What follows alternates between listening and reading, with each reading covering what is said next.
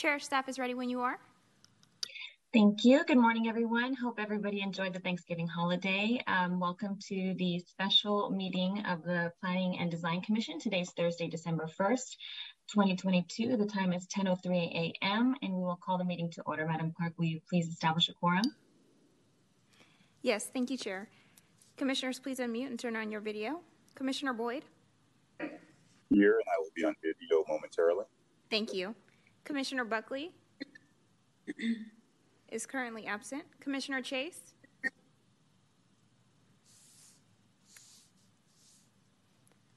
I will come back to Commissioner Chase. I did see him on the call earlier. Commissioner Coville? Here. Here. Thank can you. you hear me? Yes, we can. Thank you. Commissioner Lindsay? Here. Thank you. Commissioner Macias Reed is currently absent. Commissioner Pluckybaum? Here. Thank you. Commissioner Yee? Here. Thank you. Commissioner Young is currently absent. Vice Chair Wallace? Here. Thank you. Chair Hernandez? Here.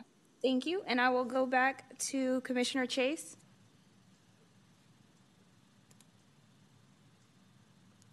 I can see him. I, I can't. Yeah, it looks like Commissioner Chase is having audio issues, but he is here and um, we see that he's present. So uh, does that establish our quorum? Yes, ma'am. We do have a quorum. Thank you.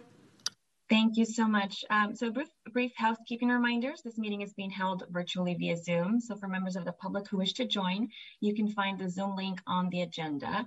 Once you have joined the meeting and wish to speak, please use the raise your hand feature when your desired item uh, begins in order to join the queue. We'll first hear a staff presentation and then open up the public comment period where the clerk will call upon you to speak. If you're online, you, you can click on raise hand at the bottom of your screen. If you're in the mobile app, you can raise your hand by tapping the raise hand option in the more tab. And if you're calling in via telephone, to raise your hand, dial star nine. Then to unmute and mute yourself, you can dial star six. The speakers calling in will be called upon by the, the last four digits of their phone number. So you will have three minutes to address the commission. Members of the public may also submit written electronic comments for the record, and an email address and link to submit your comments online are also available on the agenda. As a reminder for folks who are logged into the Zoom meeting, um, to please use the raise your hand feature for any questions or comments at the appropriate time, and for commissioners to please uh, turn on your cameras as a reminder. So we will move on to the land acknowledgement. If uh, I see Commissioner Chase has his hand raised. Um, is my uh, video um, audio on? We can hear you loud and clear. Thank you, Commissioner Chase. Okay, okay thank you. Uh, if you'll all please rise for the land acknowledgement. So please rise for the opening acknowledgement of the Sacramento's indigenous people and tribal lands. To the original people of this land, the Nisenan people, the Southern Maidu, Valley and Plains Miwok, the Patwin Wintun peoples, and the people of Wilton Rancheria, Sacramento's only federally recognized tribe. We acknowledge and honor the Native people who came before us and still walk beside us today on these ancestral lands by choosing to gather today in the active practice of acknowledgement and appreciation for Sacramento's Indigenous peoples' history, contribution, and lives. Thank you. Please remain standing for the Pledge of Allegiance. I pledge allegiance to the flag of the United States of America and to the republic for which it stands, one nation, under God, indivisible, with liberty and justice for all. You may be seated. And um, we have only three items today on our discussion calendar for the special meeting, and I'm looking forward to hearing everyone's thoughts. So we'll get right into it and start off with the director's report. Um, is Greg uh, on? Here we go. I see you. Good morning, Chair Hernandez, members of the commission. Um, Greg Sandlin, Planning Director. For uh, just the update uh, for last Tuesday's council agenda, Northgate Industrial Park was going to move forward um, because it was appealed uh, both appeals were withdrawn, so um, the item was withdrawn and it's now moving forward. Additionally, that evening, the new building electrification ordinance was adopted, and so that ordinance will be taken effect January 1 of next year with limited exemptions for restaurants and industrial uses. And that's it for the update. Thank you very much, Greg. Uh, so we'll now move on to the discussion calendar. The first item is item number one, update on chapter 2.40 of the Sacramento City Code relating to boards and commissions generally. And I'll turn it over to Mindy for a staff presentation. Thank you, Chair. Um, good morning. I'm Mindy Cuppy, your City Clerk. I know I have a lot of business today, so I will be brief. Um, for background, last June, the mayor asked that the PNPE committee, that's Personnel and Public Employees Committee, established oversight, facilitation, and staffing responsibilities for city commissions. And over the past months, we put some structural updates in place and continue to move forward with steps to uplift commission voices. The first was the foundational municipal code that governs boards and com- commissions in general. And I um, am presenting today because I think it's important for you to understand the underlying code that governs your advisory body. So I will take you through at a high level um, a brief update on the code. So on August 30th, the City Council approved an update to the City Code Chapter 2.40, which is boards and commissions generally. Again, that's the foundational law governing city boards, commissions, and committees who are appointed by the mayor and or city council.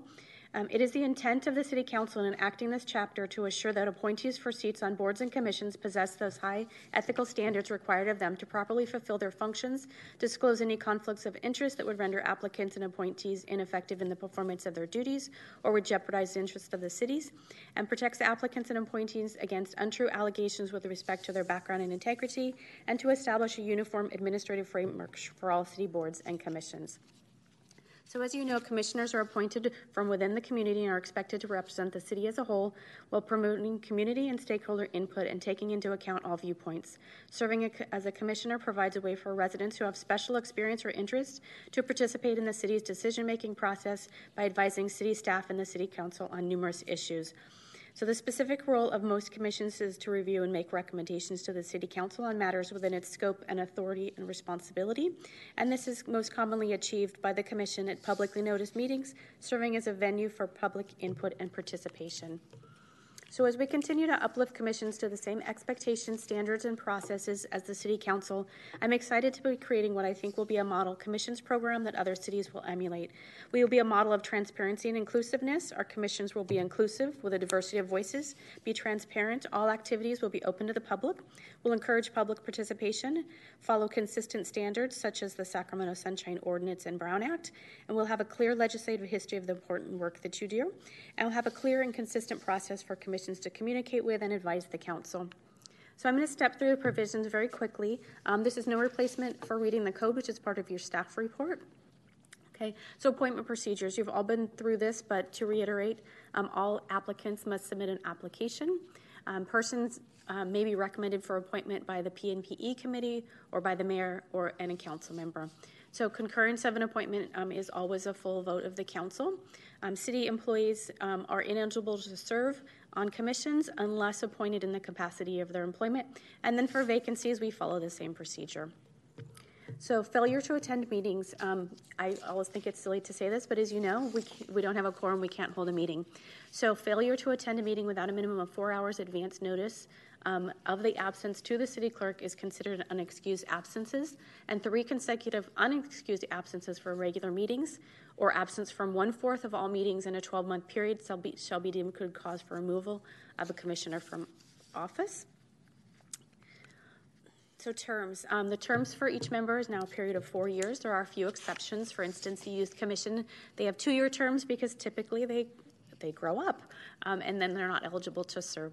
So, um, limitation on a number of consecutive terms. So, there's a limitation on two terms. So, removal of members. So, um, each member shall comply with the laws and requirements related to their office, um, and that includes um, doing an oath of office, filing statement of economic interest if required by the city's conflict code, and then um, training requirements. So, meetings generally. So, each regular meeting of a city board or commission um, shall be noticed conducted in accordance with the council rules of procedure. And if a quorum is not established within 15 minutes of the noticed start time, the meeting will be canceled.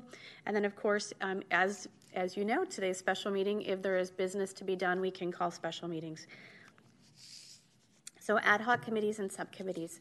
So, city boards and commissions may not establish ad hoc committees. They can establish subcommittees um, upon approval of the full city council. Okay, chairpersons. So, chairpersons um, As you know, you elect a chairperson annually. Um, I believe the Planning Design Commission does this in July, um, and there is a limitation on the number of consecutive terms. Um, this code also clearly defines that the city clerk shall act as your secretary, the city attorney shall be your legal counsel, and that at every five years, the city clerk shall report on the status of all boards and commissions to the council. So, in summary, we've done a lot of work to uplift commissions' voices. However, I, I, believe there's still much to do. Over the past year, we've ensured commissions follow the same high standards as the City Council for agendas, meeting facilitation, legislative history. They mirror the City Council standards and processes. We've created a recruitment video, a commissioner handbook, commissioner orientation and onboarding process, and a meeting facilitation guide for chairpersons. Um, but I believe there's still much to do in order to continue to uplift commissions' voices and ensure inclusivity. So um, we recently brought an update to the council rules of the procedure um, to the city council, and so I'll be sharing that um, update with you shortly. Uh, we are d- developing ongoing training for commissions and department staffs, and we're looking to expand our recruitment for all commissions with a focus on diversity and inclusion. So, in summary, um, I do have a brief video highlighting our commissions program, and then I will be available for questions.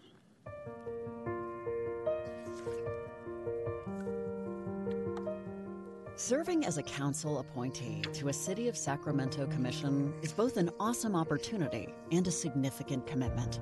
The following information will give new appointees and potential applicants an overview of the position's roles and responsibilities. The City of Sacramento utilizes more than 25 commissions to promote community and stakeholder input. Most serve in an advisory capacity to the City Council. However, a few are quasi judicial, complaint reviews, or appeals boards.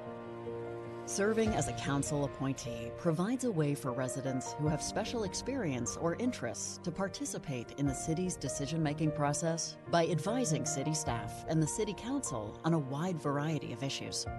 As an appointee, you interact creatively as a link between the city council and citizens of all ages, interests, and backgrounds.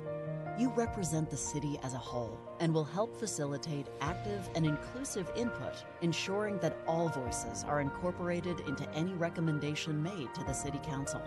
To effectively participate, appointees often have lengthy reports to review in order to prepare effectively for public meetings.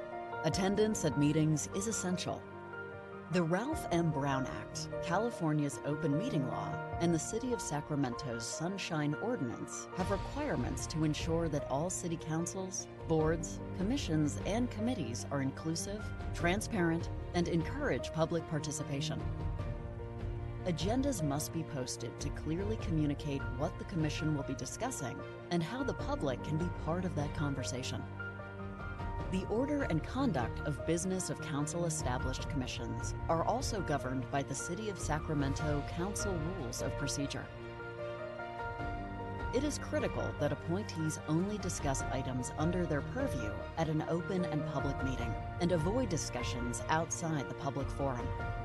A meeting could be any gathering of a majority of appointees to discuss items under their jurisdiction, and discussions in non public formats such as email, phone, or text message must be avoided. To ensure transparency and a high level of service, appointees have educational requirements such as ethics.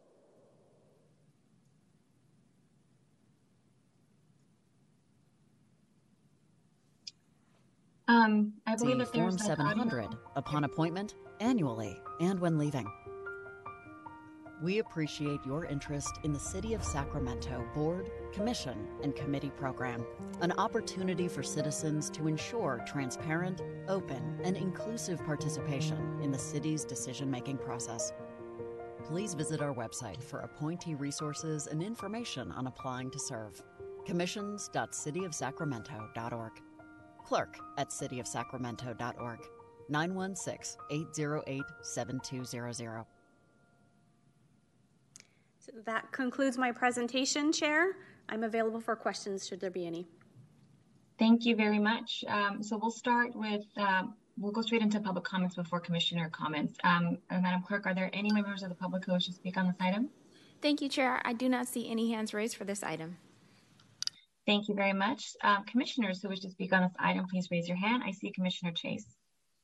Uh, thank you, Chair. Uh, Mindy, is this video that you just show, uh, shown us, is that available on the website for potential new applicants? Yes, it is. Thank you. Thank you, Commissioner Chase. Uh, Commissioner Boyd.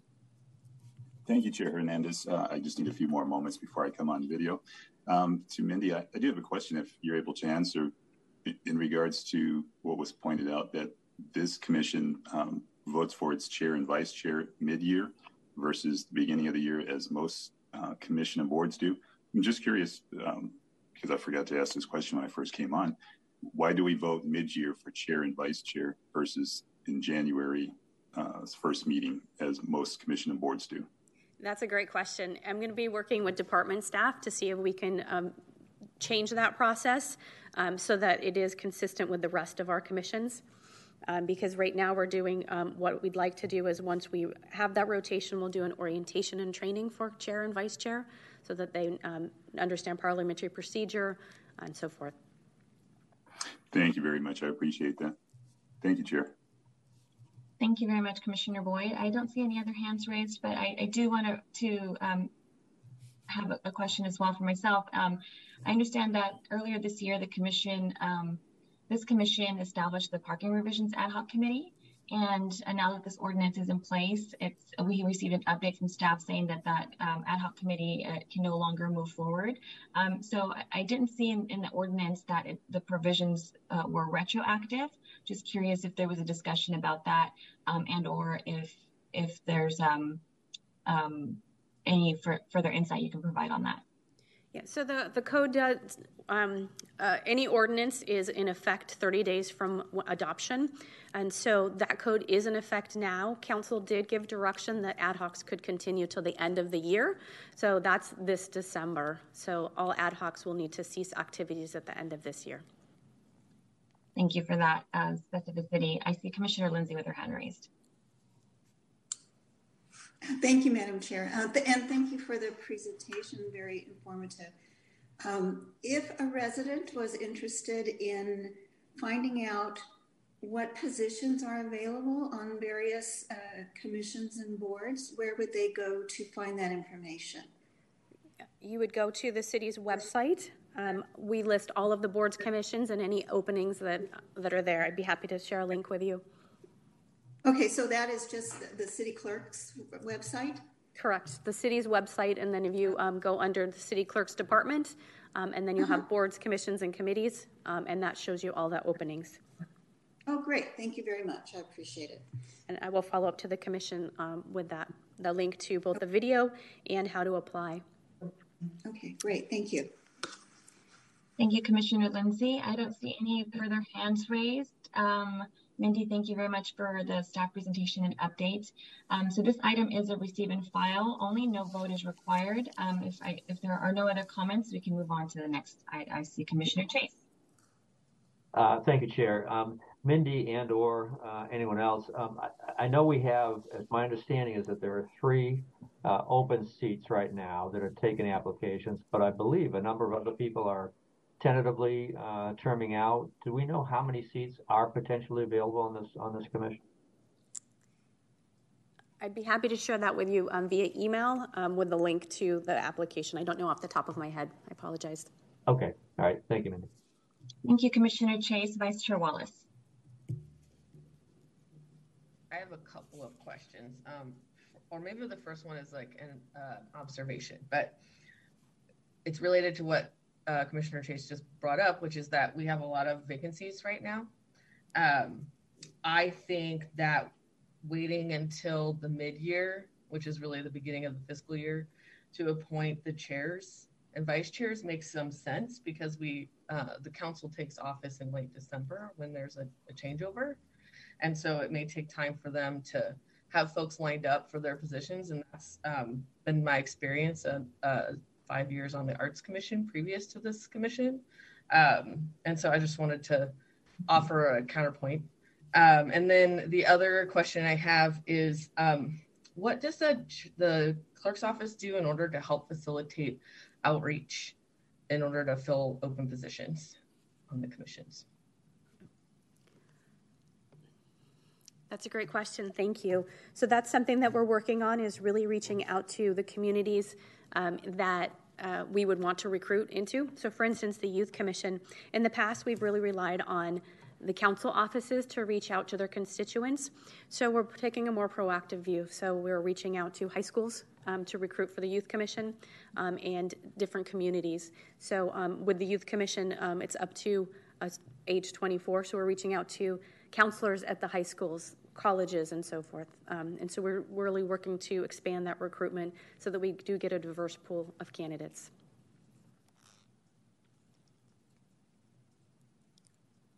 Thank you, Vice Chair Wallace, and thank you. Uh, commissioners, um, are there any additional questions or comments for staff? So, Chair, the one question that did not come up was when are we going to be back in person? Um, and we do anticipate that to be March 1st. Thank you very much. Okay, I see no additional hands raised. Uh, Mindy, again, thank you very much for the update. Um, so we will um, receive and file this item and move on to our second item, which is the 2023 Planning and Zoning Work Program. And I believe uh, Greg will be doing this presentation on this. So Greg, whenever you're ready. All right. Thank you, Chair. And um, I just say thank you to the Commission for uh, creating space uh, this morning during possibly meeting work days um, so we can have this special meeting. I'm excited to finally be able to give this presentation. This is for review and comment. Um, and um, I'll be coming back uh, because of our limited uh, commission dates with December um, in January with uh, requesting that the commission forward the rec- the program onto council. Um, so let me share my screen.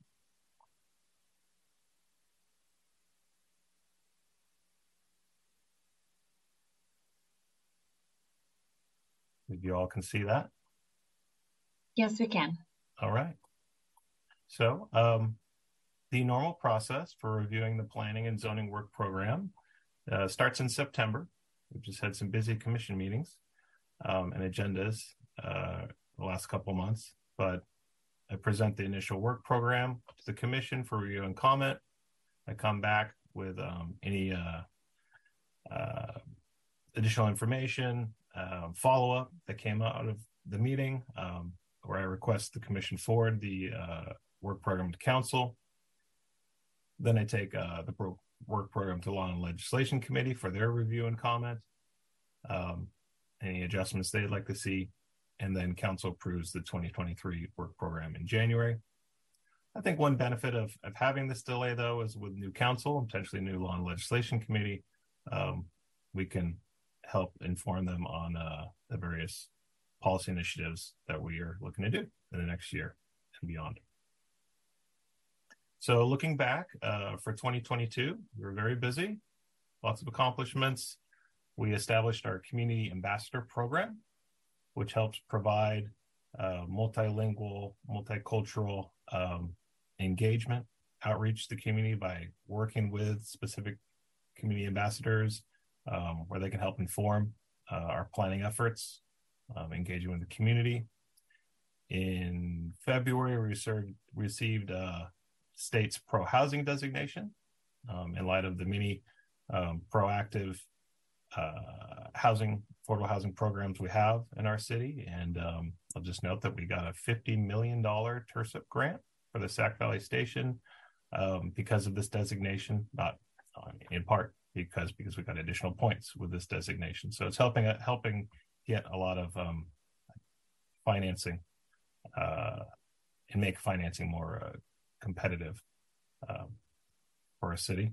Our 20th class of the Planning Academy was grad- graduated last year. Uh, we established a web-based land inventory for the housing element, so people can track sites that are um, and see sites that are available for development or have been developed. Um, released our preliminary public review draft of the draft climate action plan in July of this year. Um, we shared out the community working draft for the Stockton Boulevard plan with this commission. Uh, I'll have more updates on that.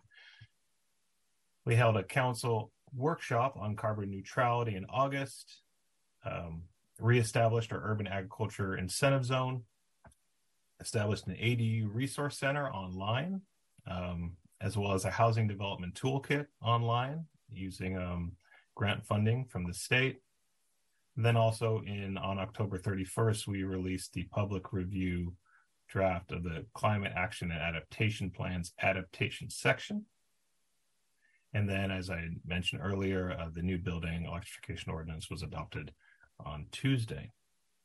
Some remaining milestones um, for the rest of the year is um, we will be presenting our recommendation on how to finance the reduced impact fee program for affordable housing to council um, next Tuesday. We uh, are developing permit ready ADU plans. We hope to have ready for the new building code cycle. And then also we'll be taking forward next Tuesday an alternative water systems dual plumbing ordinance um, that has uh, come out of the electrification, new building electrification or, uh, ordinance work in um, helping us both save water uh, because of the climate and also um, help with a just transition of uh, labor that will be working on gas appliances, plumbing, and the like um, to redirect that work uh, to dual plumbing, water saving uh, components. So, uh, Greg, sorry to interrupt. Uh, yes. Could I ask the uh, regarding the permit ready ADU plans? When will those be available? I've had people ask about that. Um, Matt, do you have the the latest date on on that? Matt Hertel is here. Good afternoon, Commissioners. Matt Hertel, Long Range Planning Manager. We are uh, been working diligently on that. Right now, where they are is we are finalizing the energy calculations that we need to do on those, but they are very close. So we, our intent is to have them available uh, for the uh, new year, uh, and so uh, we will get an announcement out as soon as they're available. But uh, we're probably about a month away for them being available. Okay, thank you, Matt.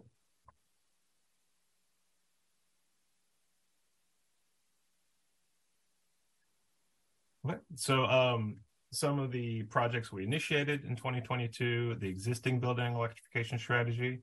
Um, another aspect uh, in developing the new building is that we need to also, in, in parallel, develop a, a, strategy for how to um, transition our existing building stock in an equitable way um, away from gas. Um, started the Forward Together Marysville and Del Paso Boulevard Action Plan um, the missing middle housing study, which uh, we'll, you will be talking about later and on the agenda, um, and then also initiated the mixed income housing ordinance review. Some work that we did not anticipate in 2022 is uh, reestablishing the urban agriculture incentive zone, looking into researching the viability of digital kiosks in some of our commercial corridors. SACOG had uh, established a Green Means Go grant application um, opportunity that helped fund uh, utility infrastructure for affordable infill development. And then also, um, the city purchased a 102 acre site um, south of Meadowview, and um, we established started working on the initial planning framework on that, among other things. Um, so I'll, at this point, I'll move on to the, the, the work program. The work program is, is generally arranged in, in priority with state, federally mandated work that we need to do, council and commission directed city policy, anything that we just do on, on an annual basis um, that involves some of the, the planners that normally work on policy, um, things that are grant funded, and then um, things that staff have initiated and would like to get done in the next year. So first off, um, our general plan update, um, something we would like to update every five years, um, something we've been working on now for about four years now. Uh, it's been quite a lot of work um, and a lot of multitasking, but um, we're getting very close to putting out the public review draft. Um, it's something we haven't stopped working on, um, but I think the challenge is, is, is council would like us to start implementing aspects while we're updating the the actual policy document. But um, with new staff resources, I, we we're feeling confident um, that we can get this the public review draft document, all aspects out uh, winter 2023, um, with the master EIR following some months later, and we hope to have a final council hearing on the document in fall, and um, we'll be looking forward to getting the commission's input on all this important policy. Mixed income housing ordinance, a significant policy for affordable housing, key implementation program for the housing element. We have consultants on their way and looking at currently the effectiveness of the current mixed income housing ordinance, comparing that with the previous one, as well as looking at economic feasibility um, and impacts of either higher fees on development or a required percentage of affordable housing. So a lot of analysis happening right now. Um, one important housing element program we're, we're, looking to do as well next year is um, in, in, compliance with state law is updating um, where we allow um, emergency shelters, homeless shelters, um, whether we need to allow them in certain mixed use zones, update our locational restrictions, and then also look at, um, as a policy measure, allowing SROs, single room occupancy hotels by right, commercial and multi unit dwelling zoning zones, um, and then also some supportive housing in those zones as well. Density bonus ordinance. Um, we hope to bring forward an ordinance that's simplified that helps just that can just refer to state law and have accompanying guidelines um, every year state law is updated um, related to density bonus and so this would create some more flexibility on keeping staff and, and applicants up to date on what the, the requirements are um, there's an educational campaign for the housing element um, on uh, helping community support increasing understanding for affordable housing and infill development we'd like to pursue next year.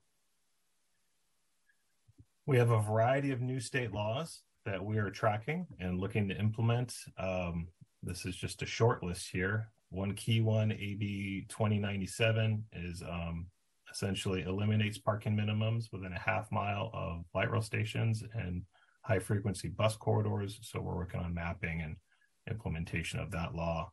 But of course, yes, there's changes to density bonus law as well as ADUs that we're we're catching up on. SB 9, um, which took effect last year with an emergency ordinance. Um, we are looking at our recent applications, looking at adjusting standards um, for a permanent ordinance, and it will be informed in part by the missing middle housing study that we'll be talking about uh, later in the meeting organic waste.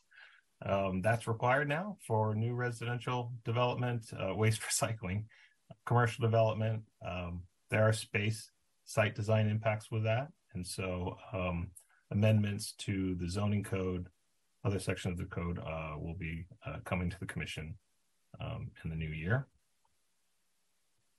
Age friendly action plan that was originally going to be part of the general plan update. We decided to defer that um, that effort until after the adoption of the general plan so we can continue to move forward or focus our efforts on the general plan document itself but it's an exciting opportunity to um, look how we can accommodate our aging population. Um, of course it's ongoing uh, implementation of the housing element the annual report which we'll be presenting um, to the commission and council each april. And we also have a housing policy working group with um, some of the commissioners that are on some of the commissions here that that attend and advise um, on key policy efforts and implementation programs. With a general plan, once it is adopted, we do want to move forward with consistency um, between our zoning and the general plan land use designations. This would also likely involve rezoning um, additional affordable housing sites in high resource areas to firmly further fair housing, uh, consistent with state law. Um, I had mentioned earlier the existing building electrification strategy, done a fair amount of um, outreach, community engagement, establishing some equity guidelines. Um, and we hope to have that strategy move forward to council for adoption in the spring that would not be any type of requirements, but more so just a strategy we can agree upon as a city on how to move forward with this complicated effort. The missing middle housing study um, have uh, this has been grant funded, key general plan strategy, um, working for the, looking at zoning and design standards that would be adopted after the general plan. Um, we've heard concerns about displacement, and so we've had an economic and displacement risk analysis we can talk about uh, later on the agenda, um, and then some of the results of our neighborhood level outreach and engagement we just completed. Um, our vehicle bike parking requirements, um, we will be working moving forward with that in the new year with the RFP for consultant services. A lot of staff resources were have been diverted recently to a lot of climate action and planning, but um, we uh, hope to be back on track in January with this effort. Stockton Boulevard specific plan. Um, recently had a event in October, spotlight on Stockton Boulevard. Um, hope to have the public review draft planning EIR released in the spring with adoption um, in the fall of next year. River District specific plan, there's been quite a lot of development uh, since the original plan was adopted. Um, we are scoping out this effort right now, meeting with key stakeholders, um, interest groups, and uh, this would involve updating the circulation plan and, our growth projections um, in light of the new development. Neighborhood action, neighborhood development action team continues to work on various plans I, would mentioned, but also implementing um, aspects of the West Broadway specific plan. Um, their lead on the community ambassadors, and uh, they are going to be establishing a, uh, a program where implementation grants could be um, provided to community to help implement some of our plans, our action plans. And also, I think with these grants, that we're considering is knowing that there's money for implementation. It helps with garnering interest in the the plans that we're developing. Um, so exciting initiative there as I mentioned earlier, the uh, Melpa- Marysville Del Paso Action Plan. Uh, we hope to have the draft action plan available out in 2023 with implement, implementation starting later in the year. Um, this isn't so much a land use plan, but again, just action plan to help catalyze development, economic development along this important corridor in North Sacramento. The 102 acre site uh, down in Meadowview we are looking we are right now have an rfp out for a consultant that can that will do a opportunity and constraints analysis looking at various land use scenarios um, and that would culminate with a council workshop in the spring with direction on some of the long-term land uses where we would likely move forward with a specific plan or some type of uh, document to help guide development in the area it might be privately or publicly initiated so those are some of the two options we're looking at. Planning Academy, continue to work on that each year. So that'll be our 21st year for the new class in 2023. Cannabis Code amendments. Um, we stopped by the commission on a initial just update um, background on this. We're looking at additional research and analysis, community engagement um, to move forward with those amendments next year digital kiosk research that I mentioned earlier, directed by law and legislation. We have consultants out right now looking at best practices, um, and we will start community engagement early next year on this. Green Means Go, we've applied for the grants for various infill developments. Um, and so the work involved with that will be more just implementation, coordination with the Department of Utilities and and um, some of the annual reporting that'll be needed for uh, receipt of those grant funds. Um, stormwater drainage basin modeling. This this started, uh, I believe, in 2021. We will be wrapping this up. Um, it was a $750,000 grant from the state. Um, a key part aspect of infill development is um, for our city in particular is drainage basin modeling, and um, a lot of that is up in North Sacramento. So we hope with this uh, this effort it can help inform uh, a lot of infill development in that area of the city. Telecommunication regulations, something we've been looking to do for a few years now. Um, staff initiated, but we would like to amend the code for the telecommunication facilities to be a little bit more user friendly and clear. Um, and then also could be an opportunity to look at design standards and um, analyzing the correct level of review uh, for those regulations. Um, Kevin, our new zoning administrator, is is continuing to look at opportunities to uh, make changes, updates to the zoning code for state law consistency, streamlining, and just administrative cleanup. So that will be coming in the next year. Uh, our sign code ordinance, I think it's now been five years. We've been wanting to make that code a little bit more user friendly. Um, consider the expansion of digital signage, which um, not just with kiosks, but there's a there's a variety of inquiries and I'd say upcoming requests by council to to allow other types of digital signage in the community. So um, I think uh, if staff capacity is there, uh, moving forward with updating this this code would be uh, very helpful. And so that um, covers the work program. Um, I'm happy to take any questions, comments, just some thoughts. Um, is that last year we set out to do quite a lot. I think we have more policy initiatives than we've ever had before. We lost key staff um, in certain areas that slowed us down a little bit at the same time, but um, we're now all caught up. In fact, we've added a senior planner um, in the zoning section to focus purely on on policy and code updates and tracking state legislation. Um, and then we have a, a planner that's transitioned uh, to full time housing policy and development. We've got a new senior planner for climate. So um, I'm optimistic that we can um, move ahead with a lot of these initiatives and um, get this work that we've been working on uh, in this past year uh, completed in 2023.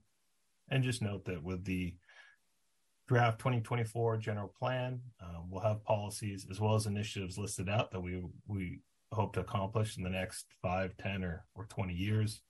Um, and so that'll be an opportunity also for the commission to weigh in on the work program for, for the longer term perspective. And at that point, at this point, I'm happy to take questions. Um, I have the work program up if we want to walk through that. Thank um, you. Yeah. Thank you very much, Greg. We'll first go to the public comments. Um, and for members of the public who are joining us via Zoom, now would be the time to raise your hand if you would like to ask questions or make comments on the work program. Madam Clerk, um, are there any members of the public who wish to speak on this item? Thank you, Chair. I do not see any hands raised for this item. Thank you. So we'll close public comment period and bring the discussion back to the commissioners. And I see that Commissioner Chase has his hand raised. Go ahead. Uh, thank you, Chair. Greg, could you describe what's meant by the, uh, the, the digital kiosks that in any way related to the digital pylon signs that the city has? The digital kiosks, um, these have uh, been utilized in in cities like San Jose, Berkeley. Um, it's it's a kiosk, often in the public right way, the sidewalk, um, that can be used for wayfinding, public information, but also advertising. Um, there's been some that use have been used for Wi-Fi service, free Wi-Fi, public Wi-Fi. Um, the city potentially could get advertising revenue to help pay for um, other public amenities, but um, we we just uh, in light of the advertising and and the like, we're we've been directed by Law and Leg to do community outreach to get the the pulse of the community and also look at um, how these these kiosks have worked out in other communities and the issues that have come up so we can make informed policy. Okay, thank you. Thank you, Commissioner Chase. Vice Chair Wallace. I have a couple of things, Greg. Um, the first thing I wanted to talk about is um, you have this point about like a more focused and inclusive sort of equity and community engagement process effort. Um, mm-hmm. ancillary to that, or maybe a corollary to that, uh, is um, how do we? I've been thinking about applicant success and um, maybe like unusual projects um, so part of this is sort of informed by the experience that we've had um, with the cannabis CUPs, um, but also other small businesses that I'm aware of that have been trying to do some things that I think are fairly innovative and good ideas and like are consistent with some of our economic development goals, especially mm-hmm. our economic development goals. And um, getting through our processes takes a long time. And that is not consistent with the needs of people who are coming from the communities that we want to focus our equity efforts on, because as we all know, they have like less access to capital, which means they have less runway to wait for us to figure things out. And um, like a specific example that um, is in my neighborhood is this Naija Boy Tacos pop up at 15th and G, which is in the historic district. Um, the goal was to sort of like activate the land. Um, it's across the street from a coffee shop. It's an empty, empty lot, and it's going to eventually be a development. Um, but the pop up has taken over six months to get going, and that is a limited. That that's a challenge for the um, the operator, who is a person of color who is trying to partner with the um, the ultimate like landowner and, and project developer and they're sort of trying to give him an opportunity to build his business and his cachet until they start development on this parcel. And it's had to go through a site plan uh, or spdr and it's uh, only you know we're, we're hoping it would open in may or june and it's it opened in late october. Um, so like they missed that whole summer season as an opportunity to like make fun, like make money and and get the word out about their work. And so I'm just curious. Um, I know the staff are. I think the staff are amazing, and I know that they are trying to find ways to like streamline. But I wonder if there's a way to think about. Um, I don't know if it's prioritization or education or what can we do from a process perspective to help our applicants who are not don't, don't have access to like consultants and lawyers be more successful and expeditious yeah it's a it's a challenge um, I, I, I personally got involved with Naija Boy um, meetings with them, uh, trying to map out the process, give them all the advice and um, to avoid issues and problems. And it's layers of regulation. It's city regulation, but it's also county regulation. Um, so, and yeah, you, you have capacity. And I, I was at a panel of, of, of artists talking about that as well, just the, the challenges of establishing businesses. So, um, I don't have a, an easy answer for this.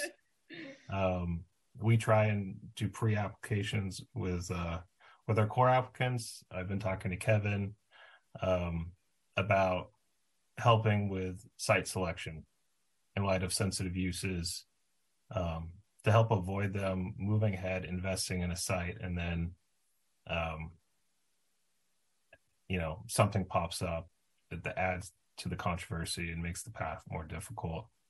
Um, but then, yeah, uh, often it, it is the staff. It's it's it's the applicant's capacity, their time, their resources, um, their ability to to turn around and um, respond to comments, um, how you increase their capacity, uh, I think is is is a good question. Yeah, I, I, don't know if that's, I mean, that's something like, you know, in, in past years, I might have suggested an, a subcommittee for.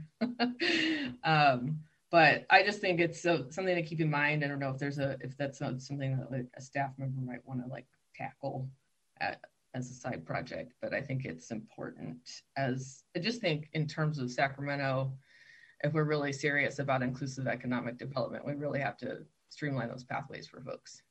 And this is one of those. Agreed. And from a cultural perspective, just staff culture, we just have to be sensitive to, to applicants that have less means and capacity right. as well and be as flexible as possible. Yeah. Cool.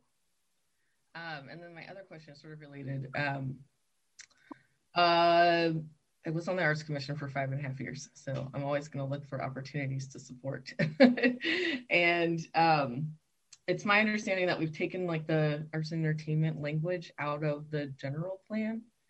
And I'm wondering if there's any sort of an, a focus on like trying to create cultural districts or follow any of the other like sort of state level dialogue around um, leveraging those resources and also um, sort of building community uh, engagement around cultural districts.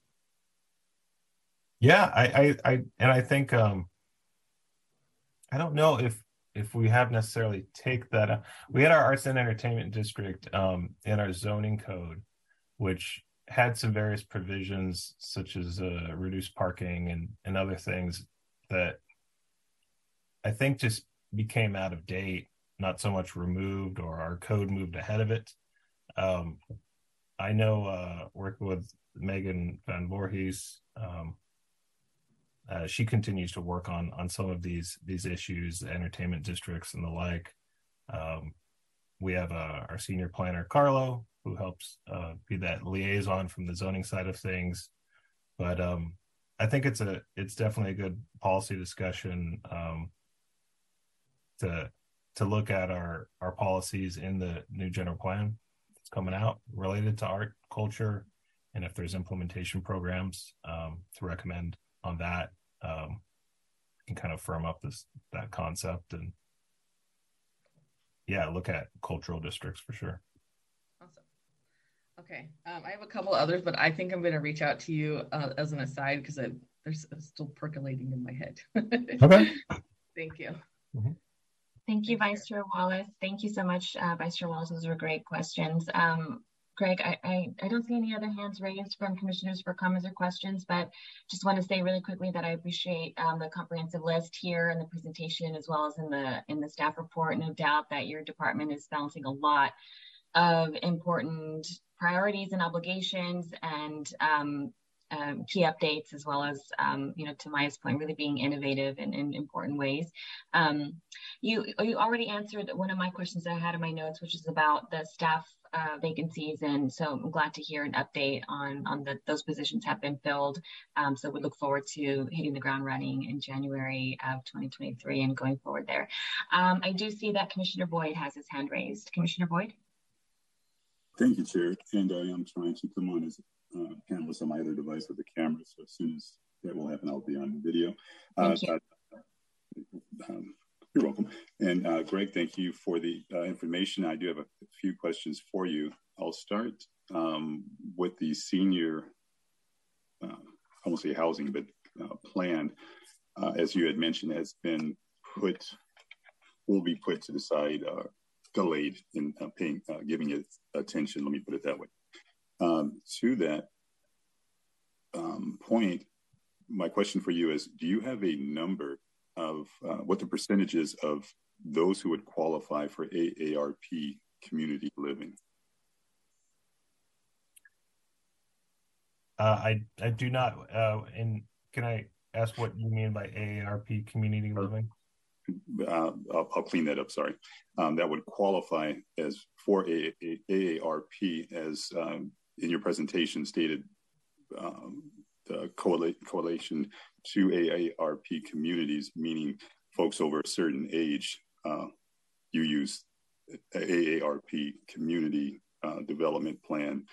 Um, so my question is, does the city of Sacramento have that number of how many people qualify to be an AARP member that would then qualify them for this for those communities that would come up um, to the point if it's a you know one two percent of the city of Sacramento residents would qualify for the uh, communities, okay.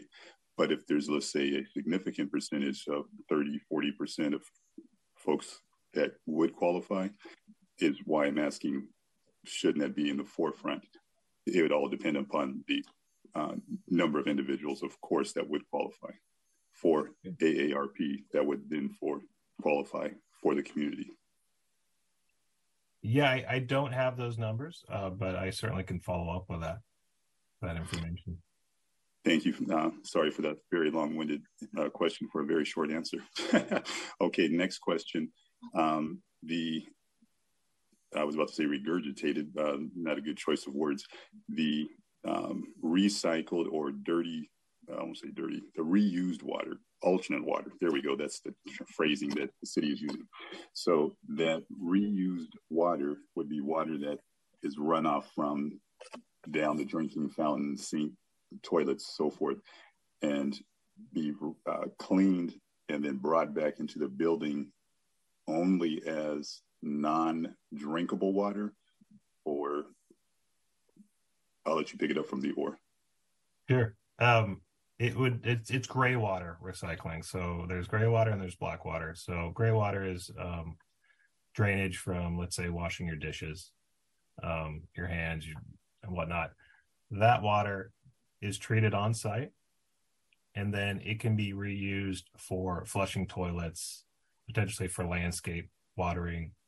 Um, right now, the scope of the ordinance, and please correct me if I'm wrong, Matt. Matt's been involved with this. Is it's uh, buildings of 10,000 square feet or more would have this requirement. We are exempting uh, grocery stores, uh, certain uses like grocery stores and food deserts, um, warehouses where you don't generally just don't have a lot of water to uh, to recycle. Um, so uh, I guess this could be considered a pilot, but um, it's to answer your question directly, more directly, is it's a it's a gray water recycling program, not not sewage that goes out to our sewage treatment plant, which does a really good job of um, uh, recycling that water for now that they're, I think by the end of this year, right around now, they have a tertiary treatment plant they've developed um, that can be used for ag purposes and, and other things. Thank you. I was about to ask on that last point that you just made, um, but you answered. Thank you for that. And the last question uh, that I have when um, is the application period for the next uh, Planning and Design Academy, Citizens Academy? And when does that academy start? Um, Matt, do you have that uh, those dates roughly offhand? Is Matt here? Matt has stepped out. Um, I believe we'll uh, start advertising for um, the uh, Planning Academy in in January. Um, I think we start in late February, March. Okay, uh, relatively soon, um, but time for folks to uh, get their applications. And, and I, am sorry, I do actually have one more question. Uh, as you had mentioned, the 102 acres in Meadowview, that sometime soon a RFP will uh, will go out for preliminary land usage in that RFP, um, no, no, I don't want to say it that way. Um, in addition to the consultant that will be advising the city on on that land usage, what information will the city be doing for outreach for um, residents of not only the local area but citywide for um, uh, participation in uh, for the use of, of that 102 acres. And specifically, since now uh, after redistricting, District 8 looks a lot different from what it did, um, from what it is now to what it will be after January 123. So there will be a lot of folks by the thousands who did not participate in community meetings that Councilmember Mai Vang had simply because they were not in our district, but are now. Right. So um, the plan is is after all this analysis has been done looking at inf- environmental constraints infrastructure constraints market analysis all this research will be presented to council for review and comment in the spring. And then there would be a follow-up meeting um, i'd say a month or two later for their their their formal recommendation. So you'll have those council meetings to be to participate in but also between those meetings um, there would be community outreach um, obviously to, to, people that were involved in those listening sessions and initial input on land uses, but also um, beyond that. So we'll be working with Lynette Hall, our community engagement manager, um, on how to get the word out. Thank you, Greg. Um, just to the clerk, if you would bring me on as a panelist on the my second device, I would appreciate it. Thank you, Greg. Thank you, Chair. We'll do that um, for sure, Commissioner uh, Boyd. And to answer your question earlier, um, the applications for the 2023 City of Sacramento Planning Academy it is open on Monday, December 5th, so just in a few oh, days. Application, applications will be accepted through January 30th. And for members of the public who are interested, you can go to the City of Sacramento Community Development website for information on the Planning Academy. The program dates are Monday evenings starting March through May. Um, so thank you for that. And uh, Commissioner Boyd, uh, we hope to see you soon on camera. Um, thank you for your questions and comments. And we'll now move on to Commissioner Lindsay. Uh, thank you, Chair. And uh, thank you, Greg, for your very comprehensive presentation on the planning uh, 2023. I was very glad to see that uh, things are moving forward with the dual plumbing ordinance. Uh, several years ago, it was really just a concept, and um, nothing is more vital uh, as the city continues to grow through infill and annexations. I know the annexations uh, are not done. And uh, water is the critical, in my mind, is long, as well as electrification, but water is the critical component of, of all of our developments. So very pleased to see that. Um, if I could talk to you just a little bit uh, again about parking. Um, I know I bring it up ad nauseum, but um, in, in our area, it, it, it is an issue. And so when you are looking at uh, taking away the minimums near transit oriented, um, where you know where there's light rail and buses and hubs, et cetera, et cetera. How are you reconciling between what exists and what is proposed? And what is proposed is generally, you know, 15 to 20 years out. So how do you reconcile those to what is existing and, and, and maybe what will be built in 20 in 20 years? It's a good question. Um, uh, so reconciling, reconciling the, the parking needs between what exists right now and um, future development, the parking yeah. for that. Um, yeah, it, well, so I will clarify with these eliminated minimums at this point. It, that's that's a state mandate now. Uh, so, uh, as far as reconciling the impacts of parking between now and new development, um, it's a it's it's it's a matter of a, a, lot of factors. It's parking management, of course, utilizing existing parking resources more effectively, more efficiently. Um, for areas like North Natomas, with areas with no on-street parking, those challenges are exasperated. Exasperated. Can't yes. pronounce that word. Um, but uh, I think it's it's something that again it, it goes back to management of of resources. Can we create more um, on street if possible? Um, and then of course the other ways of people getting around bike transit um, it's a challenge. And i think uh, of course in many cases developments while there's no minimum required they can still provide parking beyond the minimum. So um, that's an option but it could impact development viability. We have uh, some affordable housing projects that are locating near transit station and hundreds of units, and one is in 65th Street Station. Near the 65th Street Station is providing seven spaces, and we're well, you know, that's kind of like what climbers would love to see in a sense. Is it viable? Does that work for those residents? Um, is there car sharing opportunities? It's it's kind of puzzling in that situation. Um, we can't make them provide more parking. Yeah. Okay. So are you able to look at, um, you know, areas by by needs and what's existing? I mean, I, I don't know how how um, what what the state law entails. I mean, does it give us a little bit of leeway in terms of uh, what's existing, what's not existing, what could be coming, what what is viable in a particular area? Does it give us a little leeway? Not to require more parking.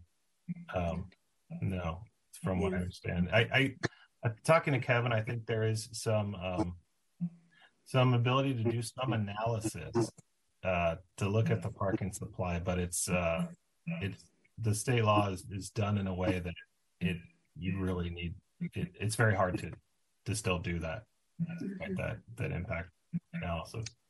Is there is there a way to look at some of the uh, parking needs, say in new new growth areas where there isn't really any um, transportation, public transportation? Um, when putting in uh, parking, have a reuse component that that down the line, you know, if light rail does eventually get up here, you know, that perhaps there some of this can be reuse. There's a way to reuse it or uh, adapt it to other uses uh, with some of the parking that we may need now, but in the future may not need. It can can that be incorporated in to certainly yeah um, i think reuse of existing parking lots in the future is is a great opportunity to um, that I, I, would say under our current code you, you can do that right now so there is some flexibility in our zoning um, and our land use regulations to repurpose underutilized land okay okay so um, just wanted to bring that discussion up up again as we look towards um, reducing or taking away minimums, but um, being cognizant of areas that don't have the public transportation that's available in other areas of the city. So, yeah. um, thank you, Greg. Thank you, Commissioner Lindsay. I appreciate um, the importance of raising in this discussion. So next we have Commissioner Chase. Uh, thank you, Chair. Um, Greg, I wanted to follow up on uh, Commissioner Lindsay's comments because uh, uh, she and I were both going to be part of the uh, the, the, now not allowed uh, ad hoc committee on, on parking, and I had looked forward to, you know, providing input on that. I, I think there are many nuances to the parking issue. It's just not a you know black and white cars here, no cars there. Um, depending on the parts of the city and depending on the timing, I think as Commissioner Lindsay said. Um, you know, I grew up and uh, lived in Boston for years. I used nothing but public transportation for four years without a car. We're not quite there yet in Sacramento, except perhaps for Midtown. And so I think following up on Commissioner Lindsay's, you know, comments are how do how do we look at the, uh, you know, I guess over time, uh, you know, implementing uh, area by area these these parking restrictions where they're appropriate. Um, you know, there are many areas in the city that, for instance, you know, if there's a you know food desert, there's no grocery store, people are not that likely to take light rail to do their grocery shopping. Uh, it's just it's difficult and, and, and, inconvenient, and you know, probably impractical. So, uh, as I say, there's a whole lot of nuances there that I had hoped to have been a part of that discussion. Uh, to that end, uh, is there any way that uh, you know either Commissioner Lindsay and I or others could be involved in in this parking analysis as it moves forward? I I think that's something we're going to have to figure out in light of the the new regulations. Certainly, we um, as the analysis progresses, as we have findings, we can take this to the full commission and have this discussed.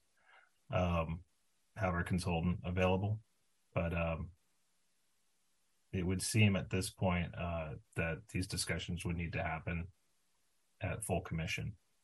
But I, I think, um, you know, in some ways that's more transparent. And um, certainly individually, you can contact me with questions, thoughts. We can discuss one on one. Certainly open to that. Will there be any community outreach during this process uh, that? Uh... Certainly. Yes. And, and, and given that, is there any conflict for a commissioner, uh, not as a commissioner, but as a, a resident uh, to comment uh, in this process?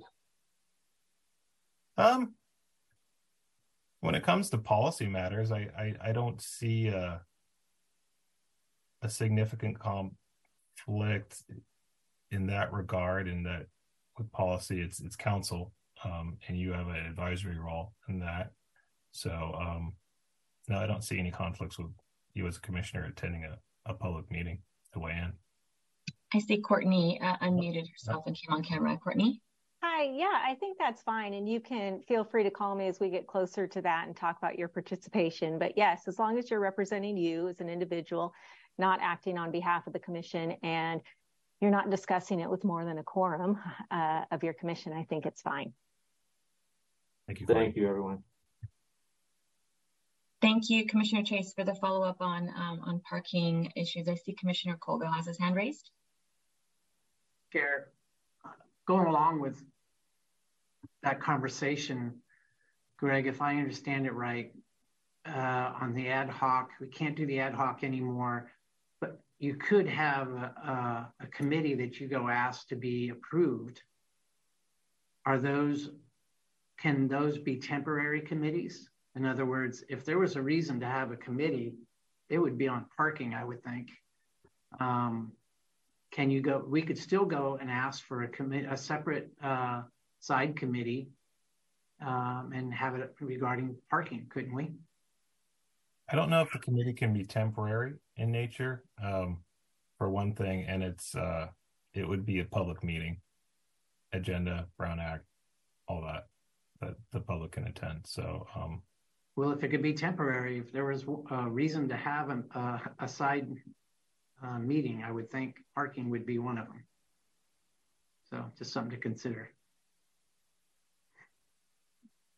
Thank you, Commissioner Colville. Um, that was uh, one of the points I wanted to raise um, on today's uh, Commissioner comments, ideas, questions too. So I appreciate you raising it here, which is, um, and we could have discussed it on the first item as well, which is um, while we don't have the ad hoc anymore, there is a process to establish subcommittees. We would need to request it to the Law and Leg, and then the City Council would need to approve it. And as Greg stated, it would need to be agendized as well. So something to think about and further consider for this body's um, uh, preferences. Um, thank you very much, Commissioner Colville. I see Commissioner Boyd has his hand raised. Thank you, Chair. Uh, following up this, um, um excuse me, to uh, Courtney's uh, assistant attorney, uh, city attorney um, Courtney's statement, where it would be fine for any commissioner to speak in regards on behalf of themselves and not as a, the commission, um, unless the policy has changed or I've misread it. Any commissioner, board member, or committee member for the city of Sacramento that's been appointed cannot lead a conversation one way or the other in uh, for or uh, nay on a uh, com, uh, excuse me, on an item that will that has will or has the potential to come before that board, commission, and or committee. Again, if that policy has changed and or if I have misunderstood it, okay.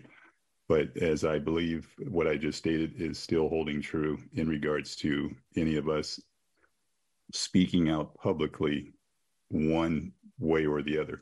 If we speak in a neutral manner uh, in regards to parking, which would be hard to do, but uh, that is my comment. Thank you, Chair. I'm, happy to look at that further, um, but as a general matter, commissioners are entitled to their personal private views, right? And the Brown Act specifically talks about individual contacts um, being okay. So if someone wants to give their their views to Greg on a on a legislative matter, right? We're not talking about judicial, you know, quasi judicial decisions where you're looking at individual development projects where you must maintain complete ne- neutrality. Um, but perhaps the best way to look at this is when we get closer, Greg, you and I can have a discussion about the best way to seek input and what would be, you know, what would be appropriate. We can go through all the hypotheticals. Thank you for that, Courtney. Um, my apologies, I wasn't totally clear in regards to, yes, we have our opinions and we can share them with Greg. Uh, my point was to uh, speaking at a public forum um, as uh, as you had stated, speaking publicly at a public outreach, uh, offering our opinion one way or the other. Again, if the city code has changed and or if I'm misunderstanding it, fine. Um, not to belabor the point, um, I'm certain we'll all figure that out once this meeting is over. Thank you. Thank you, Commissioner Boyd. Uh, commissioners, any additional questions or comments on this item? Seeing no hands raised, um, Greg and team, thank you so much for all of the work that you do and for providing this update. Um, it's it's uh, we've we've got a lot of work to do, and I'm really proud to be part of this um, commission because um, I think we're doing a lot of um, good things. So, again, this is another review and comment. Um, so we will just file this item and move on to the next item, which is our final and third item, item number three. This is a status update on the missing middle housing implementation study. And I believe we have a staff presentation by Nguyen. Uh, Nguyen, happy to hear from you whenever you're ready. Hi, thank you, Chair. Um, give me a, would give me a second to share my screen. No problem. Are you able to see my uh, presentation? We can see your presentation and your notes. Perfect. Thank you, Chair. Um, good morning, Chair and members of the Planning and Design Commission. Um, I am Nguyen Nguyen, Associate Planner with the City's Nguyen? Um, excuse me, Nguyen? I'm sorry. Yeah. This is Alexis, the clerk. You might want to put it in presentation mode because we can see like your actual notes for the slide. Oh. Okay, let me do that again.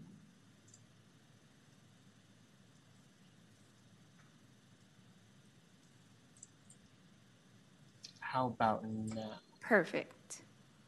Okay, perfect. Sorry about that. Thank you. Thank you. Um, so um, yes, so I'm Nguyen Nguyen um, with the city's long range planning group and project manager for the city's missing middle housing implementation study. Um, for this item, staff will provide an overview of the, of the effort, uh, share information about missing middle housing, um, update the commission on outreach efforts conducted to date, and discuss upcoming project milestones.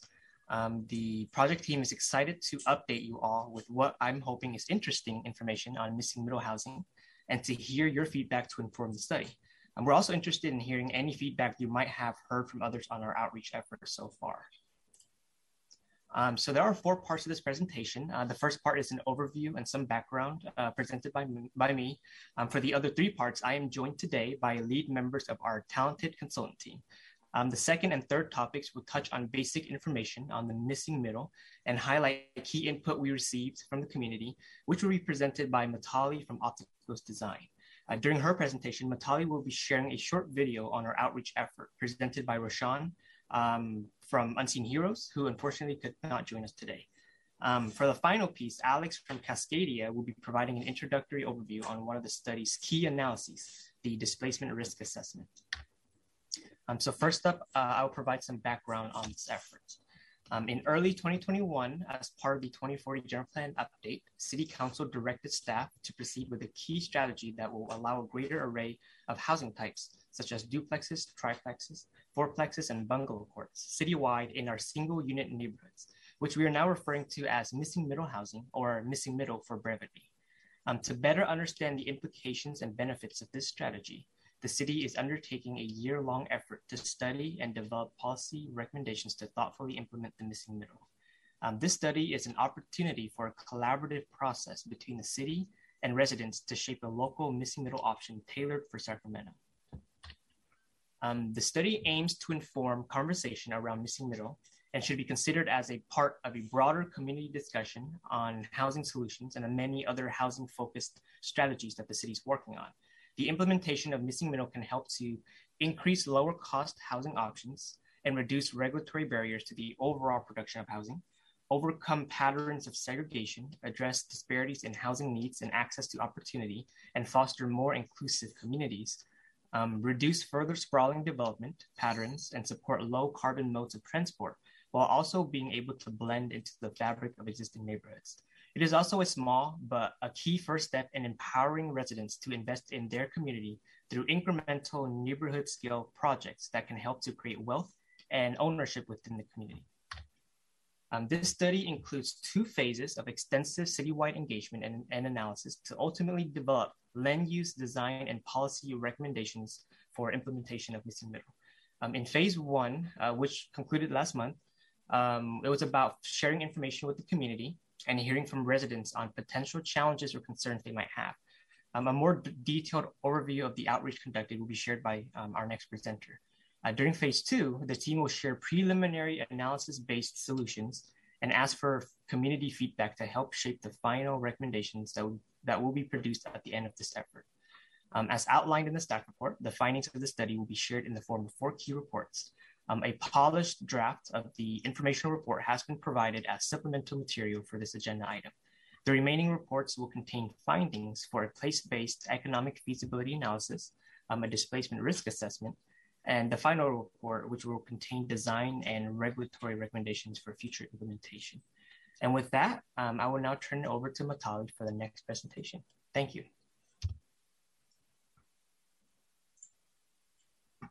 Thank you, Nguyen, and uh, thank you, Planning Commission, and um, you know other members.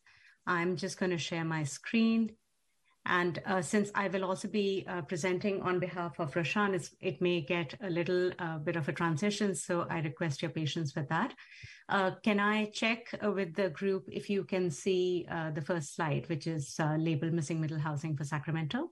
Yes, we can. Thank you. All right. So as uh, Nguyen mentioned, um, you know, we have been actively working on this project for the last couple of months, and uh, we've reached a major milestone with concluding the phase one outreach and also the first of our four documents. So um, I'm going to give you an update of uh, just where we are and what missing middle housing can mean for Sacramento. So very broadly speaking, what is missing middle housing? As uh, many of the commissioners are already aware, we're talking um, about house scale buildings with multiple units in walkable neighborhoods. And all these three uh, uh, criteria are equally important in shaping what defines missing middle and what is not missing middle. So uh, these types are middle in two different ways. You know, first of all, they're house scale buildings, so they form a middle ground between uh, the single family home and larger multifamily buildings. So they create this middle form and scale um, in within the built environment of our cities and towns. And at the same time, they also are able to deliver attainable housing choices to middle income families. And by attainable, we specifically mean non subsidized uh, market rate, yet affordable units, simply through the facts that these are smaller units and they employ simpler construction methods. Here are some of the typical missing middle types for your review, and uh, this is nothing new for Sacramento. Sacramento has over 3,500 duplexes and multiplexes, uh, triplexes, as well as uh, cottage courts uh, across the city in different parts of the city. And we have been documenting some of these and also, frankly, learning from many of these because these are excellent examples of missing middle within Sacramento. Here are some of the typical characteristics of missing middle housing, and there are many. But the ones that I want to emphasize are the fact that these are smaller and well-designed units within these house scale buildings. So they are very compatible uh, for placement and for very gentle intensification within existing residential neighborhoods. They do lay emphasis on both private as well as shared open spaces, thereby helping uh, create a sense of community. They do support walkable environments and they reduce dependence on driving. And they are able to accommodate not just um, a wide range of lifestyles but also a wide range of income and age uh, groups income levels and age groups uh, within these. It's also important to point out that uh, as far as the study is concerned and our recommendations uh, will be based on what is not missing middle, or at least what we are not considering missing middle, because not all multifamily small scale buildings uh, satisfy these criteria. As you can see, buildings which don't actively engage the street and sidewalk, which are large and out of scale with uh, what is immediately adjacent, and the ones which, uh, frankly, don't uh, present a very pedestrian friendly frontage, such as having exposed parking or only garage fronts. These are not idealized examples of missing middle housing. So we need to be careful about um, you know, these kinds of uh, building types and making sure that what we recommend for Sacramento avoids some of these issues. So for Sacramento, what can missing middle look like? We're talking about gentle infill without a very drastic change to the existing built character of our neighborhoods and uh, downtown adjacent areas. So these missing middle types would need to blend well within uh, typical single family neighborhoods that are there in Sacramento. And uh, at the same time, depending on the type of missing middle types that we use, we can also use them to create neighborhood main streets and mixed use centers. There's also the possibility for small scale infill, and that will enable existing neighborhoods to grow and evolve. So as you can see in this graphic, uh, if I had not color coded some of these building types in yellow, it would uh, not be easy to spot which is a missing middle type, which are the yellow ones and which are not. You know, so the gray buildings are single family. So just because they blend in so seamlessly within uh, residential environments, these are a particularly effective infill type for Sacramento to consider. Uh, Nguyen mentioned our uh, overall study, like the missing middle housing study for Sacramento. So I just want to highlight some of the key aspects of the methodology. So we are uh, very mindful of the fact that our recommendations need to be very implementation focused. They need to be customized for Sacramento. So as you can see through these steps, the missing middle study includes a place-based, context-specific citywide analysis. Uh, and as you'll hear later, they, uh, it, also includes assessment for both market feasibility as well as displacement risk. So the entire intent is by taking on um, like fairly serious pieces of analysis, such as citywide context mapping, citywide lot category analysis, also looking at market feasibility and displacement risk citywide.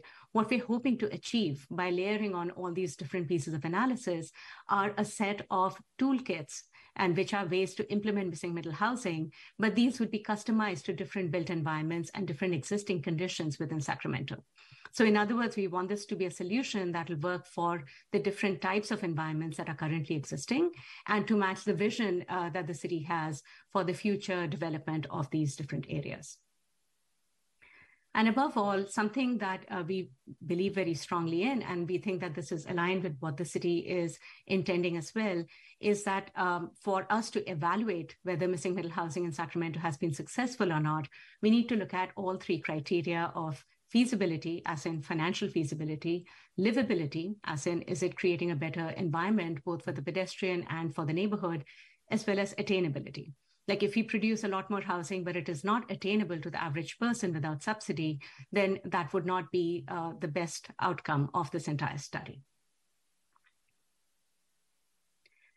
In terms of actual uh, implementation, missing middle housing uh, can be implemented on much larger sites, such as you see uh, an entire missing middle housing neighborhood can be um, can be designed, and uh, the recommendations would include that. At the same time, there can be additions and conversions. So this would be typical of the way we see missing middle housing getting implemented. It would be um, fairly incremental. It would be at the level of individual lots across Sacramento. And as you can see in this example, it can start with a single family home. You know, we're talking about an own, uh, a single family home that may be owned by a family.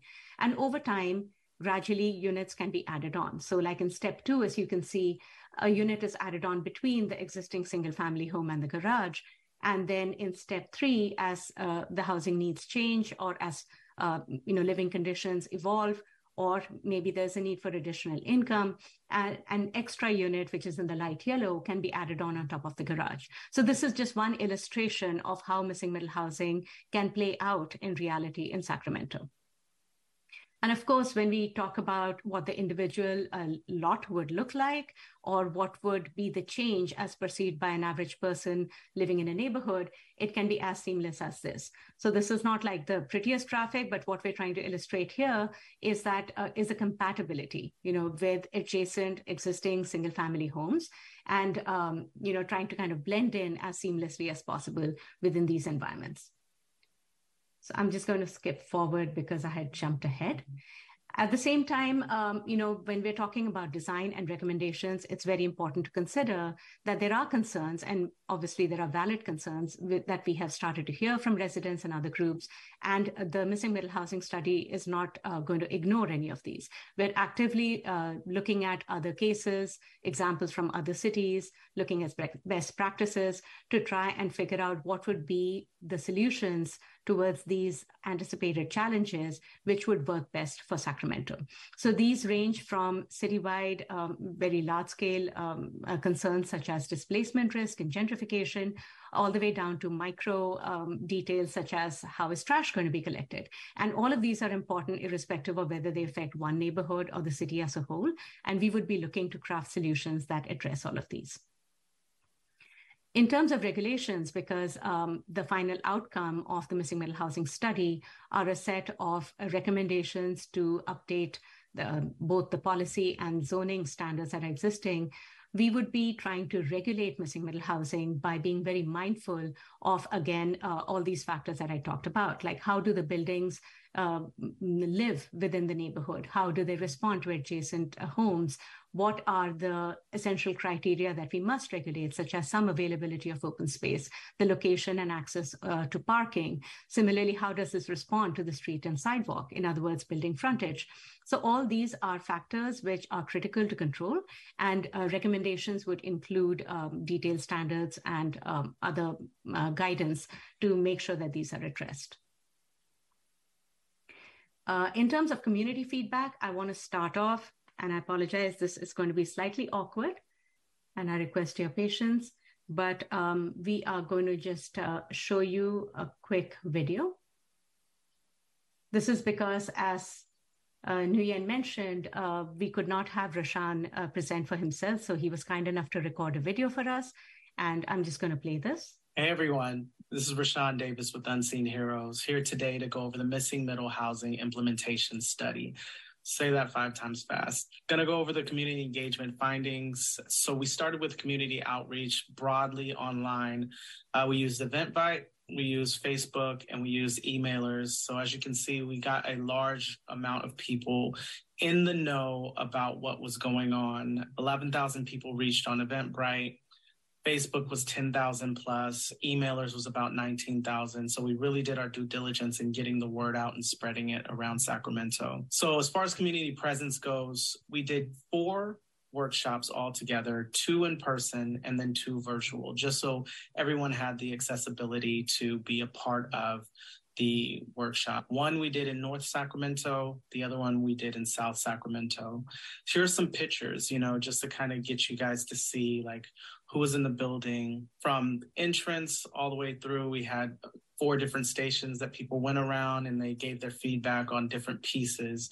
Uh, one of the things that I, I loved and I appreciated about one of the days was we actually did a roadmap to owning a home. Some guy came in and he was like, I don't even own a home yet. How do I get involved with this? So, you know, we mapped out this roadmap for him to be a part of buying his own house and being a part of the missing middle um, himself right? Here's some other pictures, a lot of engagement from a lot of different folks in the community to like really have some rich conversations. News media came out. And then this is the second day in South Sacramento. Same thing, a lot of community engagement, a lot of folks wanting to, you know, put their input into this this project. Here's some other photos as you see throughout the day and throughout the night there was folks that came out. So as far as community feedback goes there was a lot of good community feedback from like this is so valuable. Kudos to sacramento for initiating the dialogue. This is important work. Thank you.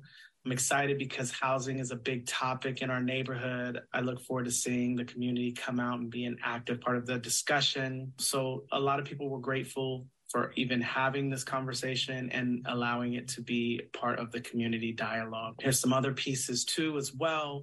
Professors from uh, UC Davis were, you know, letting their grad students know that if they participate, they get hours, you know, so it really made it a real community um, engagement by inviting a lot of different parts of the community to come through and create that awareness. So some of the asks that we found while we were asking, like, what do you feel like you need? These are some of the things that came up. Um, and these are just things that we should know. People were asking for permit ready plans. A lot of folks were excited to actually do this in their, their neighborhoods and be a part of solving the housing issue on their own, but you know, asking for a little bit of help. So a list of approved contractors would be helpful.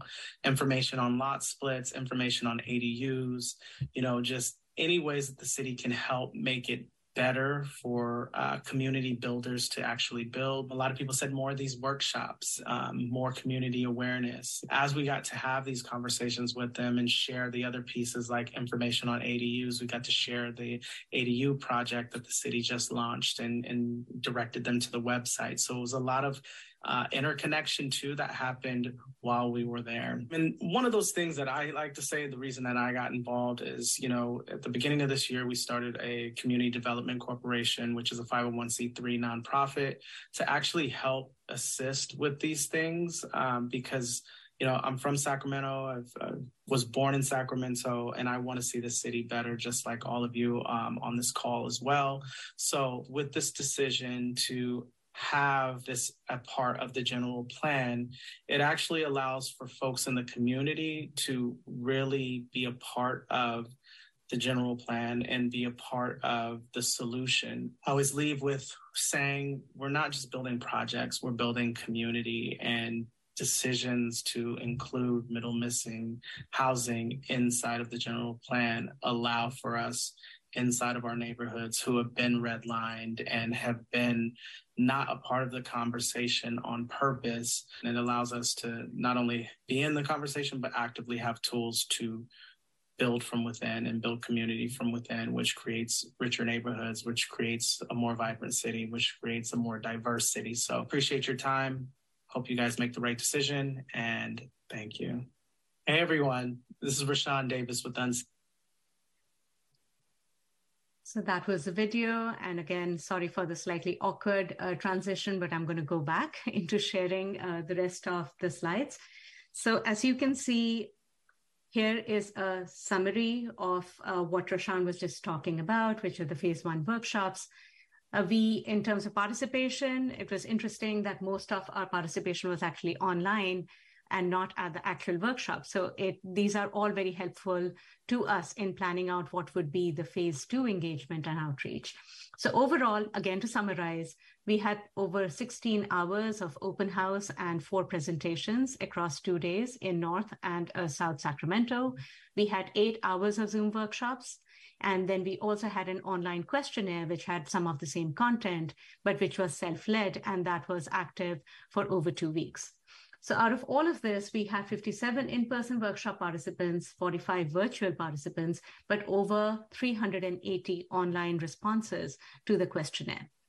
And what we've tried to do is to take uh, this entire effort of over 750 hours at last count of total participation hours from the community and from staff and from the consultant team and try to see uh, what these results are showing us.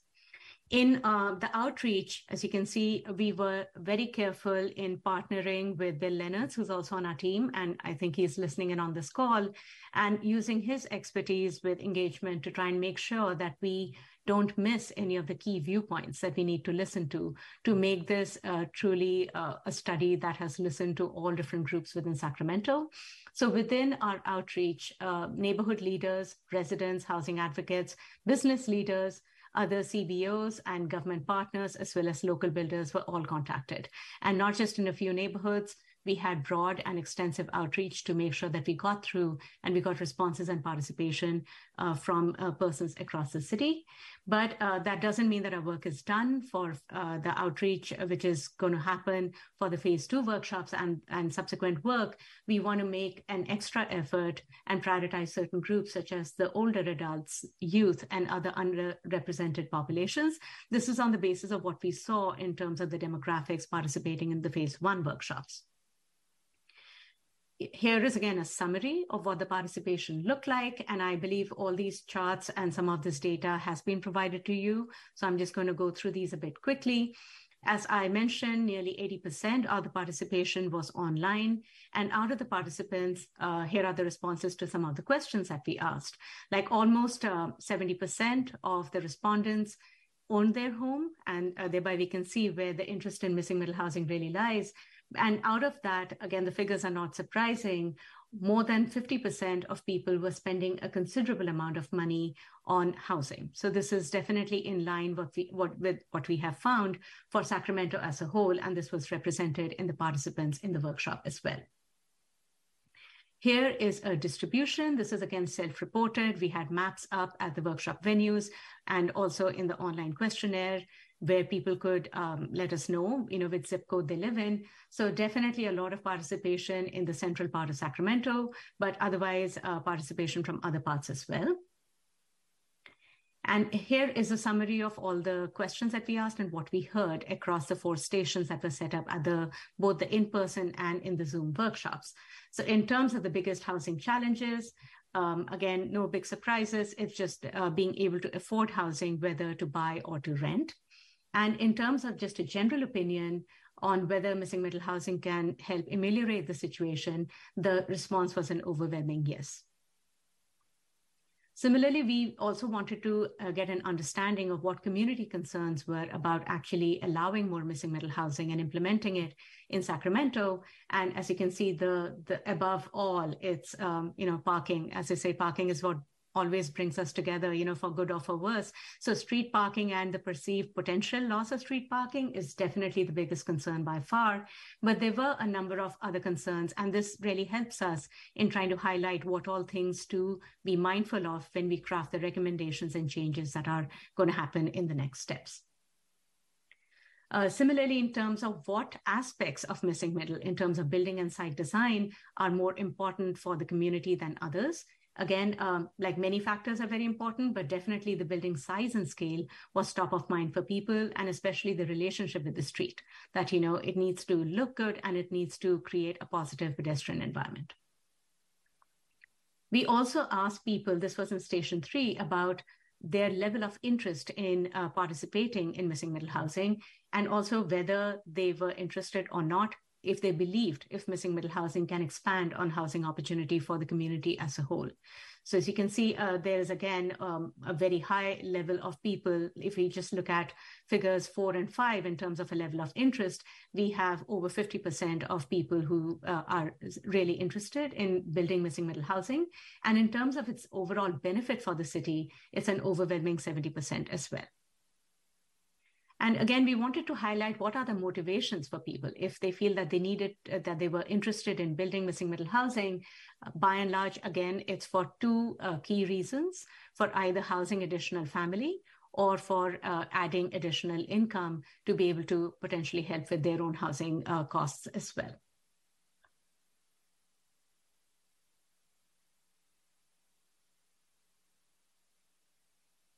And here is a summary of the takeaways that we found.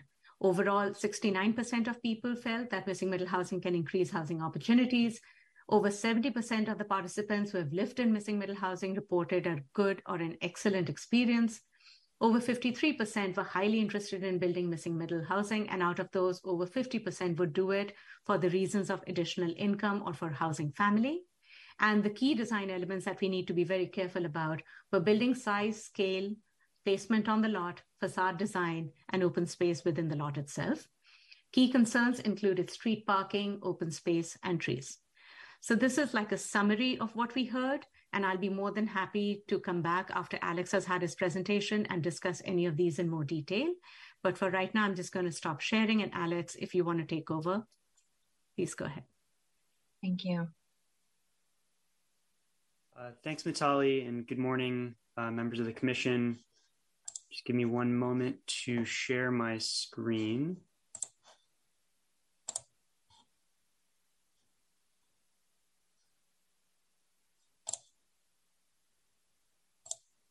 Uh, can I get a confirmation that uh, my screen is visible? Yes, we can see your screen. Go ahead, Alex. Wonderful.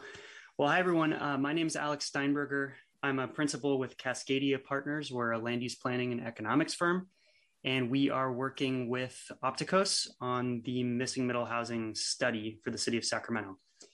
And what I'm here to do today is to provide you with a preliminary overview of our work so far on the displacement assessment toolkit. Uh, we don't have any findings as of yet, that's coming later. Uh, but for now, we wanted to give you a view into uh, what we're thinking about and uh, what the, our recommendations are likely going to look like when we get to that part of the project. But first, uh, I think it's helpful with a, an issue as tricky as displacement and gentrification to do a little bit of level setting. So here's what we know. Uh, we know that the city of Sacramento, like most cities in California and in the country, is in a housing crisis. Housing prices have increased precipitously since 2018 and even before that. And there are extremely low vacancy rates. Uh, we're not producing enough housing. Your last RHNA uh, assigned you with over 24,000 units needed to meet demand. Um, but during that same time period, 2013 to 2021, only about half, even less than half of those units were actually built. So, so there's not enough, um, not enough supply coming online We also have a pretty good sense that displacement is already occurring. We can see it anecdotally around us, but when we just look at the numbers, that precipitous increase in price of the median home in Sacramento has gone along with only a 10% increase in household income during that same time period. So there's clearly a mismatch happening there as well. But we also know that you all are working towards solutions. Sacramento took a big step this year, got designated as a pro housing community by HCD. And in your general plan, you've identified a key strategy to allow more middle housing in certain areas of your city. So, good progress happening, um, but there are some things that we need to consider if we want to implement pro housing policies. I think we can all agree that pro housing policies should increase housing production, right? They should encourage a greater variety of housing types at a greater range of price points. And the goal here is to contribute to the overall reduction in housing cost. If we increase supply, hopefully we soften that, that increase in price that we've been seeing. But when we do anything to increase housing production, we also need to be aware of some of the potential harm. And so we need to implement these policies in a way that avoids displacement of vulnerable residents and uh, accelerating income and racial segregation. So, one helpful place to look to understand what's going on is at recent research that's been done. And there's a lot of research that's happened in the Bay Area through UC Berkeley and statewide through UCLA. Uh, there's also some work that's been been uh, undertaken in in Minnesota where they've done some middle housing work. But here's the basic overview of what we found. Not surprisingly, pro housing policies like allowing more housing types in a zone yields increased development activity. That's good. And with increased market rate development, the research shows that um, this housing production makes afford makes low income and moderate income housing more affordable. It's not a silver bullet, it's not a panacea, but it is a necessary thing to do in order to bring housing prices down. Now, when market rate development happens, there are two effects that we tend to see. One is rent increases tend to level off, and that's good. Five out of six recent studies have found that construction of market rate housing actually brings the price of existing housing down in the area where that housing is coming online. However, it seems to be most most affected um, in in higher income housing, so those existing higher income rentals. Uh, in addition, in some instances, some new data collected by the Urban Displacement Project suggests that new market rate housing coming online can increase slightly the outmigration of low income households from an area. That is to say, accelerate displacement. However, this effect is not really prevalent and not observed in areas where gentrification has already or is already happening. So it's very geographically constrained where, where this effect occurs.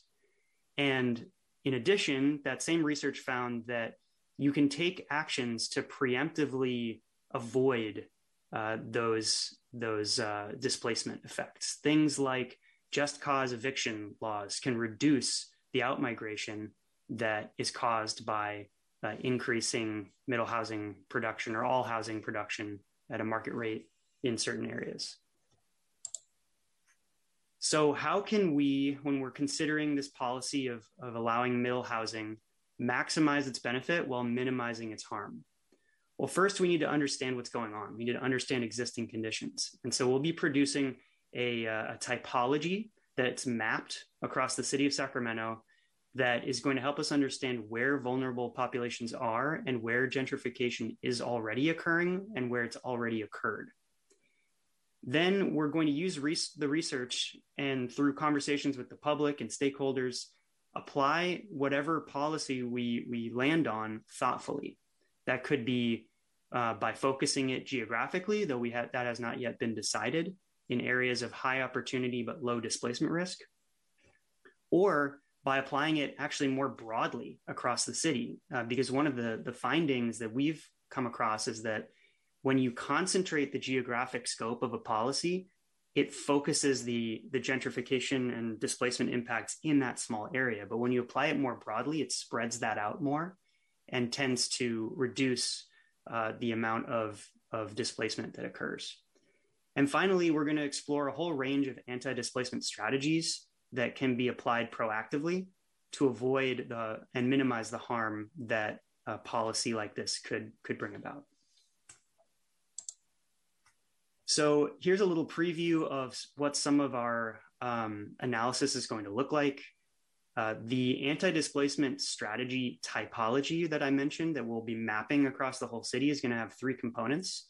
One is going to be displacement vulnerability. So where is there where are there demographic demographic risk factors of uh, displacement? Things like a high proportion of renters or high proportion of low income households. Then we'll look at demographic and market change to figure out where change is actually occurring.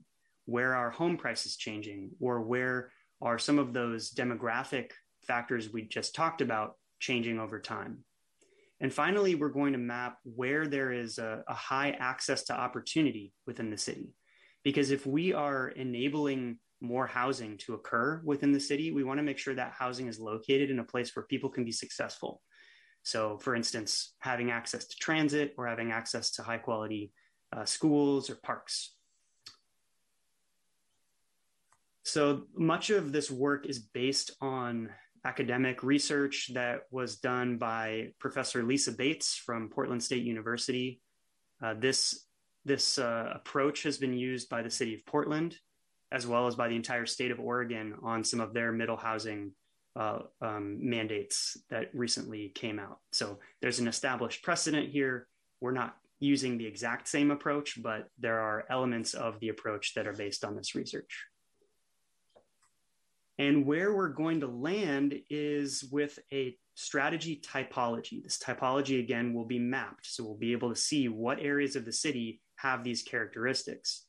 And based on how vulnerable an area is, how much change it's currently exhibiting, and what the access to opportunity is in an area, it will suggest to us different ways of applying a middle housing policy and different preemptive strategies that can um, mitigate displacement risk.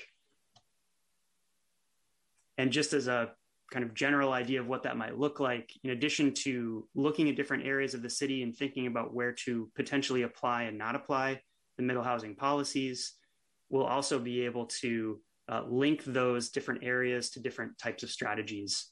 Uh, we've already started collecting these strategies, but we'll be discussing them um, as we go through the project uh, to further refine what we think is most appropriate. So that's the end of my presentation. I'm happy to answer questions, um, and I'll pass it back to uh, Nguyen, I think. Yeah, thank you, Alex and uh, Mitali. Um, great presentation. So yes, we're, we're going to open up the floor. Uh, happy to uh, answer any questions or um, know any comments uh, any of you commissioners might have. Thank you, Nguyen, and um, to the presenters as well. We'll first go to public comments and get some input from the public. Um, Madam Clerk, do we have any members of the public who wish to speak on this item? Thank you, Chair. I do not see any hands raised for this item. Thank you very much. We'll now bring the discussion back to the Commission and Commissioners. Um, looking for hands raised for any questions or comments uh, for the staff and consultants. Commissioner Colville. Chair. Um, thank you for the presentation. Uh, very impressed with where you're going with this. I mean, we'll see how it all lands. There's still a lot of work to do. Um, and I myself live in Old Greenhaven, in the Greenhaven pocket area. Uh, it was called the Greenhaven 70s when it was being built. And uh, they did something there that I think is along the lines of what you're talking about. Single family home neighborhoods, but then on the every single corner is either a duplex or a halfplex. And I just think it works so well. Um, and that's just a little snippet of what you're talking about. But I just want to say I think that's a great example right there. What I think a lot of people would not want to see is, say, the rest of that neighborhood is um, they're not tract homes, Um, they look kind of like tract homes, but most of them are different builders, uh, similar floor plans, but not track. Um, but 90, probably 98% of them are uh, single family homes, uh, one story places. What wouldn't look good and probably wouldn't go well with people in that area would be okay, let's say a house um, burns down or needs to be torn down or something, and then all of a sudden a fourplex is built right in the middle of the um, block. Um, that to me wouldn't wouldn't work, and that would start to disrupt um, good neighborhoods.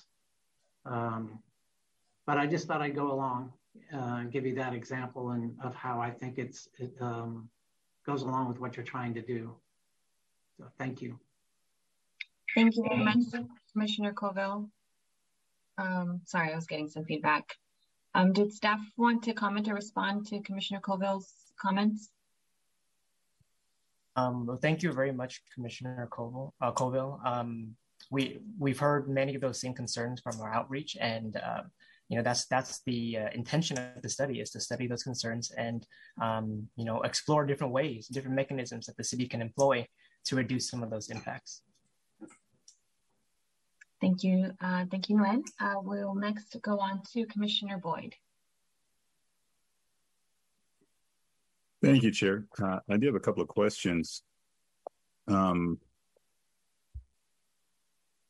well, I miss, I must mess up your name, and I do apologize in apologize in advance. Ganguly. Uh, that was actually perfect, but you can just call me Mitali, and I'm very comfortable with that. So thank you. I think Ganguly was easier, but uh, Metalia, thank you. Um, uh, my question is: the in, in, your presentation, you showed how uh, what was the word used? Gentle, the high density builds would look um, in a neighborhood. My question to you is: What neighborhood did you use for the example?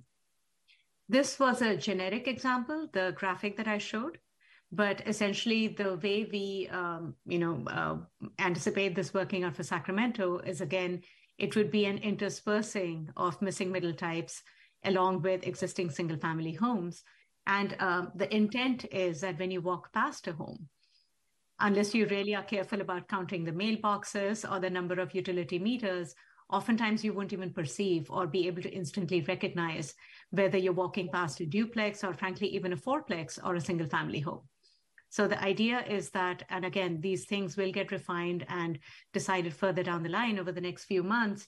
But uh, by controlling the overall built uh, form and massing and scale is in our experience the best way to achieve several uh, objectives. You know we control uh, the compatibility factor that the new build, whether it's even a fourplex or a fiveplex, has the shape and the massing which is compatible with an adjacent single family home.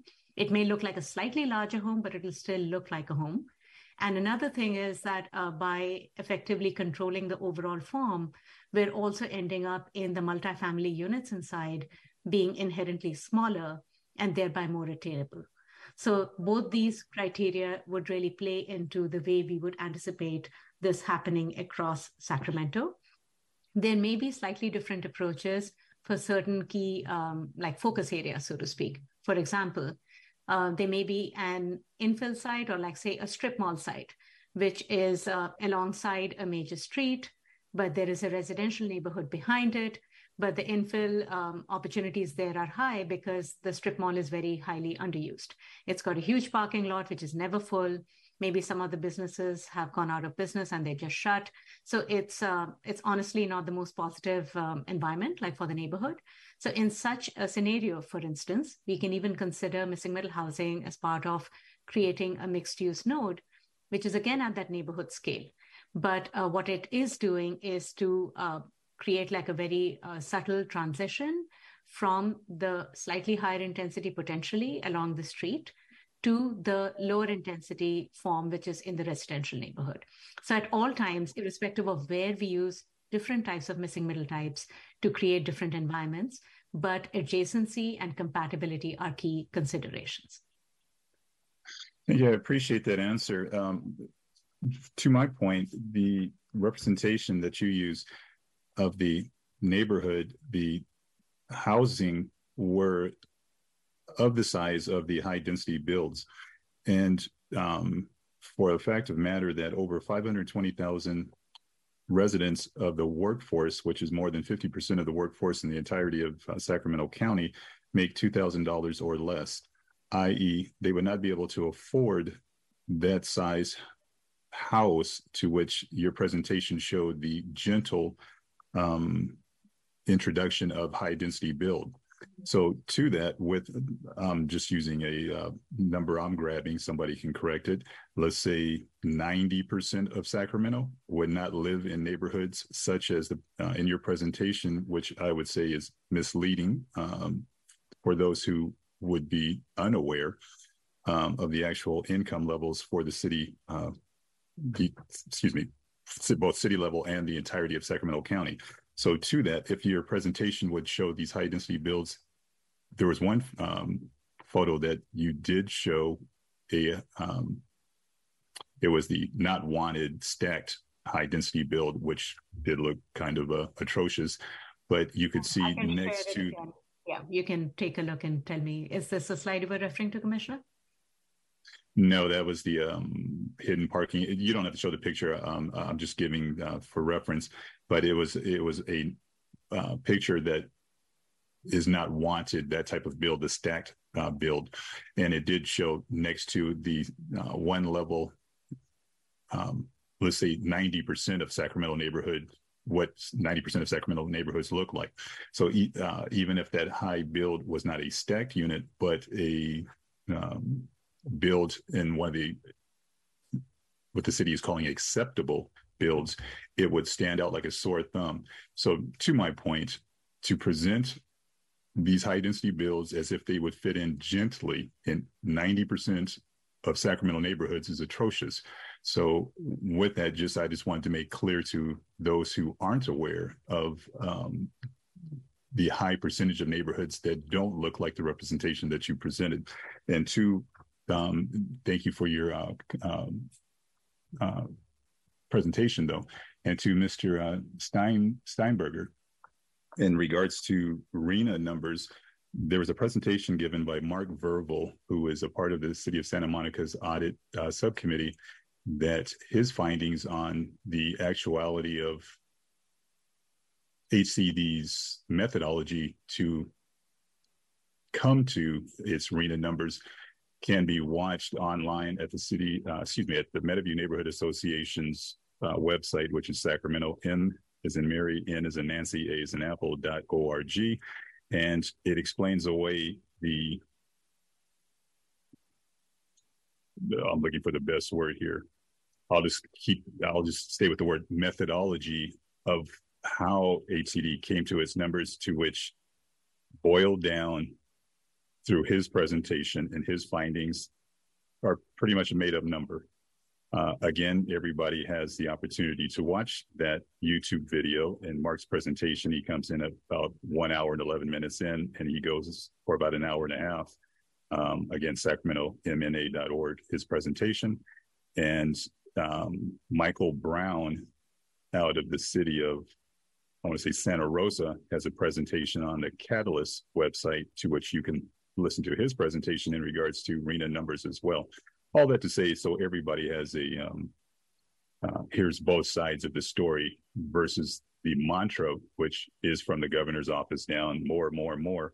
But as his numbers came out at 2.4 million houses needed, which he quickly withdrew and brought it down to, I believe, 1.4 million or 1.3 million. But as the national or the White House numbers came out and said, well, nationwide, we only need 1.4 million. Somebody's numbers are off. Just again, to give a counterpoint and information for those who would like to um, address that. But thank you, Chair. That's all I have. Thank you, Commissioner Boyd. Uh, Commissioner, excuse me, Vice Chair Wallace.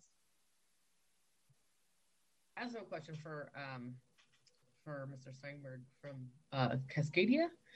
Um, and sort of related to what Commissioner Boyd is talking about, which is sort of how do we know exactly how many households we need to provide um, housing for that are in danger of displacement. So I'm just sort of wondering how what what's the methodology going to be um, for what what areas get protected. I've actually tried to do this for the city of Sacramento um, through a group that I used to be a part of, and um, finding the data and, and, getting it to show up rapidly enough to be effective um, to prevent displacement was the big challenge that we um, encountered. And I'm sure I don't have a PhD, so I'm sure that there are more sophisticated methods, but um, I'm curious what we will do to make sure that we're capturing that.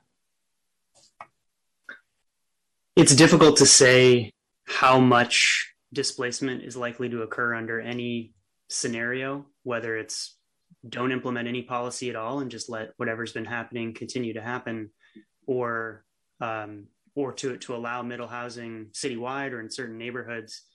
Um, we can we can try to estimate relative impact of different policy different ways of applying the policy. Um, the city of Portland in the re- their residential infill project with which if you're interested in this sort of stuff is a great place to look for um, you know one way to implement middle housing.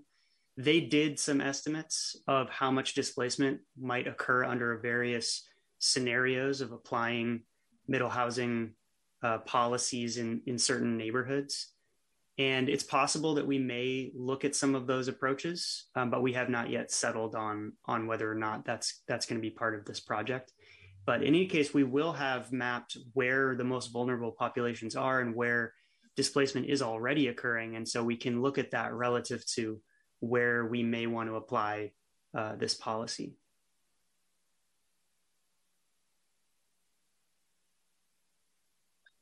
Thank you, Vice Chair. Uh, next, we have Commissioner Chase. Uh, thank you, Chair. Um, I uh, participated, I think it was the October 21st workshop uh, on, on this a while back. And, and I want to thank and congratulate Nguyen, Mitali, Rashawn, Alex, everyone that was involved in that. I think for a great presentation and a great, great workshop. Uh, is excellent and I think well overdue. Uh, missing middle challenges is a great one. Speaking of challenges, I, I, I, come up with a few challenges as we move forward, and I, I certainly want us to do so. Um, we, you know, we've had much discussion, and a lot of it's regarding costs much discussion regarding fees, and we need to reduce city fees and everything. And, and I think I agree with that as former building official. Um, but I don't think that's the most significant factor here.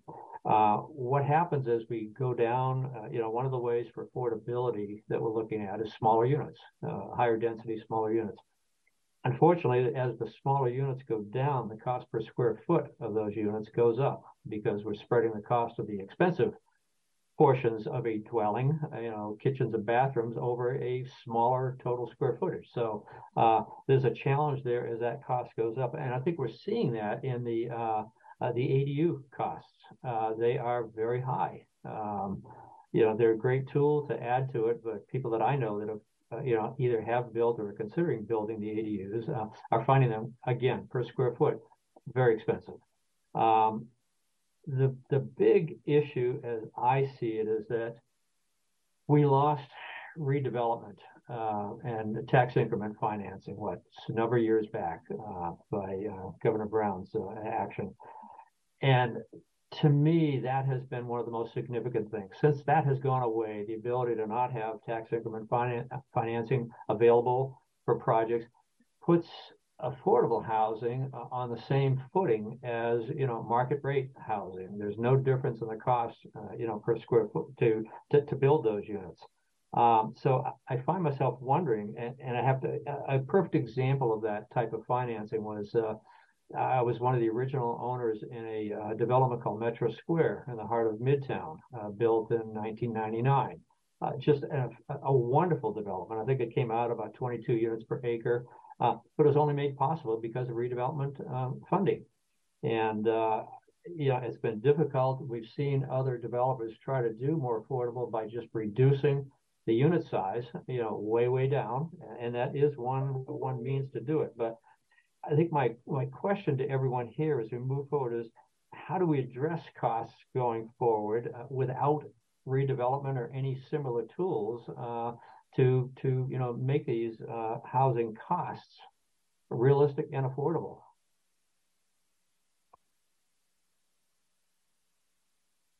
Anyone? Anyone? well, thank you for your question, uh, Commissioner Chase. Uh, I'll, I'll attempt to respond to your question, and uh, Mitali and Alex, feel free to chime in as well. Um, I would say it's it's important to note, uh, if I may, um, that um, single-family homes are the most expensive housing types um, to rent and to buy. And if we keep that in mind, um, yes, new missing middle housing or new units in general, any new unit at, at the construction cost, at the um, la- labor cost, um, you know, right now um, in our market, it's gonna it's going to have to be passed down to the consumer, to the uh, buyer, and so it's going to, going to be um, expensive, yes. Um, but as Alex presented in his uh, presentation, um, uh, there's been there's a lot of research coming out of uh, uh, universities and researchers that are showing that the construction of market rate housing does apply a downward pressure on overall housing costs. Um, and it may not be the actual unit that's being built. Uh, they, they will not be regulated affordable housing, no. Um, but building more housing units have, have been shown to uh, reduce um, the overall cost um, to buy and to rent housing. Um, over you know is, is not is not a silver bullet. It's not going to solve the issue overnight but over a period of time it will put downward pressure um, based off of the research um, that alex shared. If, if you want to chime in alex? Yeah no, I, I agree with everything you said. Um, middle housing is not going to solve uh, the affordability crisis on its own. It's just one tool out of many tools that need to be brought in. Um, you have to i think nguyen hinted at this a little bit but you have to consider what what's happening now without any intervention.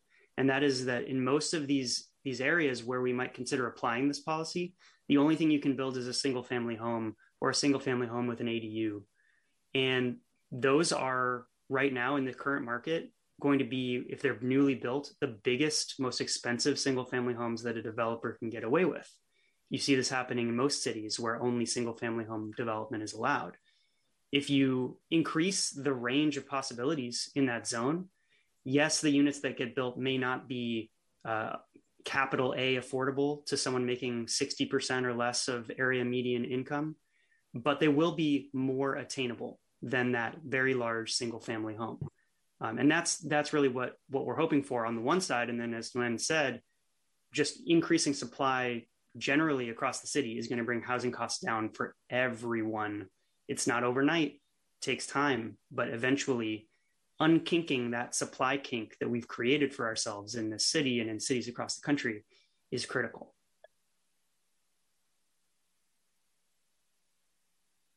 Thank you. Thank you for your input and your comments. And again, great, great study. I look forward to this moving forward. Thank you, Nguyen and Alex, and thank you, Commissioner Chase. I see Commissioner Boyd. Thank you, Chair. I, I actually did have one more question. In the presentation, I think it was uh, Nguyen Nguyen in his presentation that stated um, in in I missed the area, but in certain areas, the high density build would lower surrounding housing property value values. Um, which area, or does, is that a blanket for anywhere where these high density builds would come in, would lower the housing property value? Um, thank you for your question, Commissioner Boyd. Um, I don't believe my presentation uh, showed um, a, a, statistic or an example that uh, aligns with what you're describing. Um, Alex, do, do you, maybe it was your presentation, perhaps? It, it was, yeah. So as part of our our review of recent research on this topic, we found that five out of the six studies that we reviewed uh, showed that when new market rate housing was built in an area, and th- these are studies from across the country, but some are are from California, Bay Area, and Los Angeles. Um, they they observed uh, downward pressure on existing rents in those areas in existing buildings. Now, mind you, this is again, it's not it's not a that alone does not create affordability, but it does decrease the amount of pressure on all of the other rental units in that area. And we see that effect from these studies primarily on more expensive rental housing. So this, the study's not telling us that just creating more supply is the, the thing that's going to solve our problems, but it does show us that it decreases that pressure and starts to bring rents down, at least in one income category. Thank you for that. Maybe I misheard you in your presentation where I thought you stated it brings down housing, the surrounding housing value versus to your point now saying bringing down the pressure on uh, rent two significantly different things. I'll just have to relook at the presentation. That's why I asked the question. Thank you. Mm-hmm. Thank you, Chair. Thank you, Commissioner Boyd. Um, I don't see, oh, I see Commissioner Chase. Thank you, Chair. Um, one last question. Um, when redevelopment was uh, disbanded, if you will, by Governor Brown um, a number of years back, I don't know, 2012, 13, 14, um, there was an indication uh, that a replacement would be brought forward at some point in time. Uh, again, we have not seen a replacement brought forward. has there been any consideration in this process going forward to uh, advocate for legislation to bring back a tool or to address the, uh, the redevelopment uh, financing issues? I oh, sorry, go ahead. No, did, yeah, did I saw that Matt came on. Okay, go ahead, Matt. Yes, good afternoon. Uh, Commissioner Chase, Matt Hertel, Long Range Planning Manager. Yeah, thank you for the question. And I was working in redevelopment at the time it was disbanded. So very familiar with that. And yes, there's been um, desires from folks throughout the state looking at different financing tools. I would say uh, there's always interest at the state level of exploring various uh, tools and, and financing funding for affordable housing.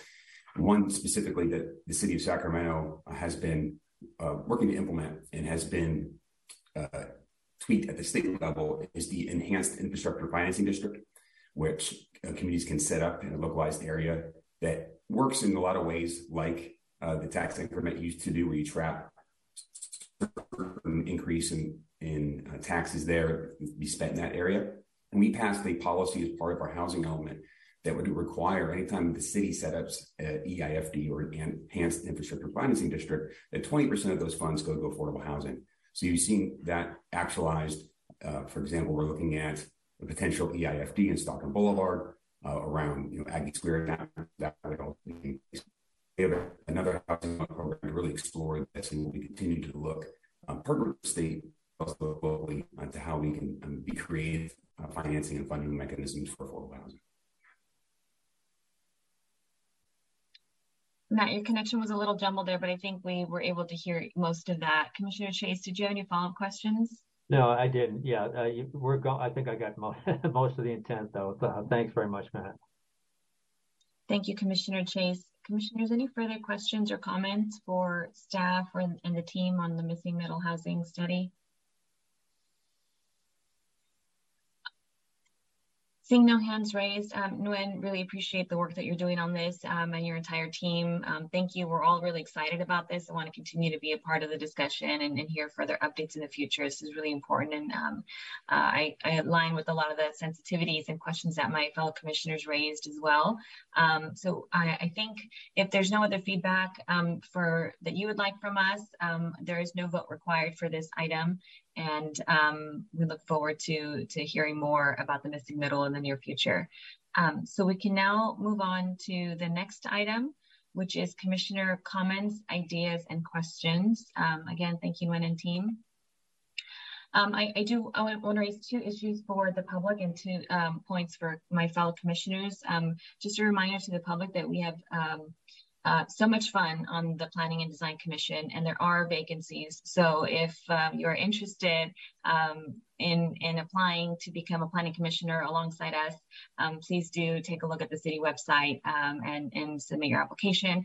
Also a reminder to members of the public who are logged on and um, watching um, online that, as we mentioned earlier today, that um, we do have a planning academy available for residents and business owners. Um, and so please feel free to apply to that too. This is a free 11 course program to engage with the city and community leaders about um, community planning and development. Um, so more information is also on the City of Sacramento Community Development website. Um, for my fellow commissioners, um, December 8th is our final um, Planning Commission meeting for the calendar year. Um, if you haven't, please review any archive videos of the items that have been continued and you happen to be absent or just to refresh your memory for the discussion and questions that we have. As well as, you know, keep my, my second point for my fellow commissioners is that, um, so perhaps we can start thinking about um, this new ordinance that's come into place on boards and commissions and what, if any, subcommittees that we want to request. I know parking was already um, discussed, so perhaps a question for, for staff and perhaps the city attorney's office as well. Um, what is the next step in order to um, put in a request to the Law and Leg Committee on establishing a subcommittee on parking? Um, do we need to agendize this item? Um, so I, I see Greg came on video. Um, I'm going to be meeting with Courtney, possibly the clerk's office, to to figure out the, the exact process, whether the parameters um, with such a committee, whether it's permanent, temporary, um, and uh, I can report back to the commission on that. Great, thank you very much, Greg. Um, so those are my points and comments um, for Commissioner questions, ideas, and comments. And I see Commissioner Boyd also has his hand raised. Go ahead. Thank you, Chair. You actually uh, took the question out of my mouth uh, to what I was going to ask, which you just your last question to um, uh, Director Sandlin.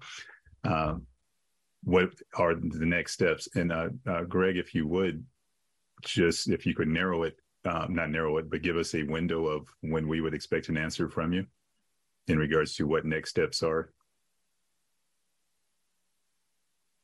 I think uh, December 8th might be a bit quick, but um, I uh, in the next January commission, I can get back to you. If not, I can, um, if not sooner, with a some type of memo playing out the process. Thank you. I appreciate that. Thank you, Chair.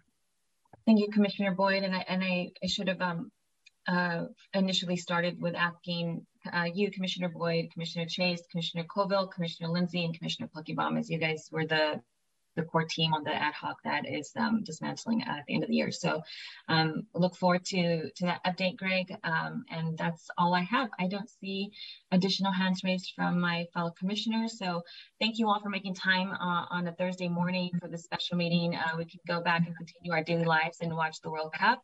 That concludes today's agenda. This meeting is adjourned. We'll see you next week. Bye-bye. Bye, Bye.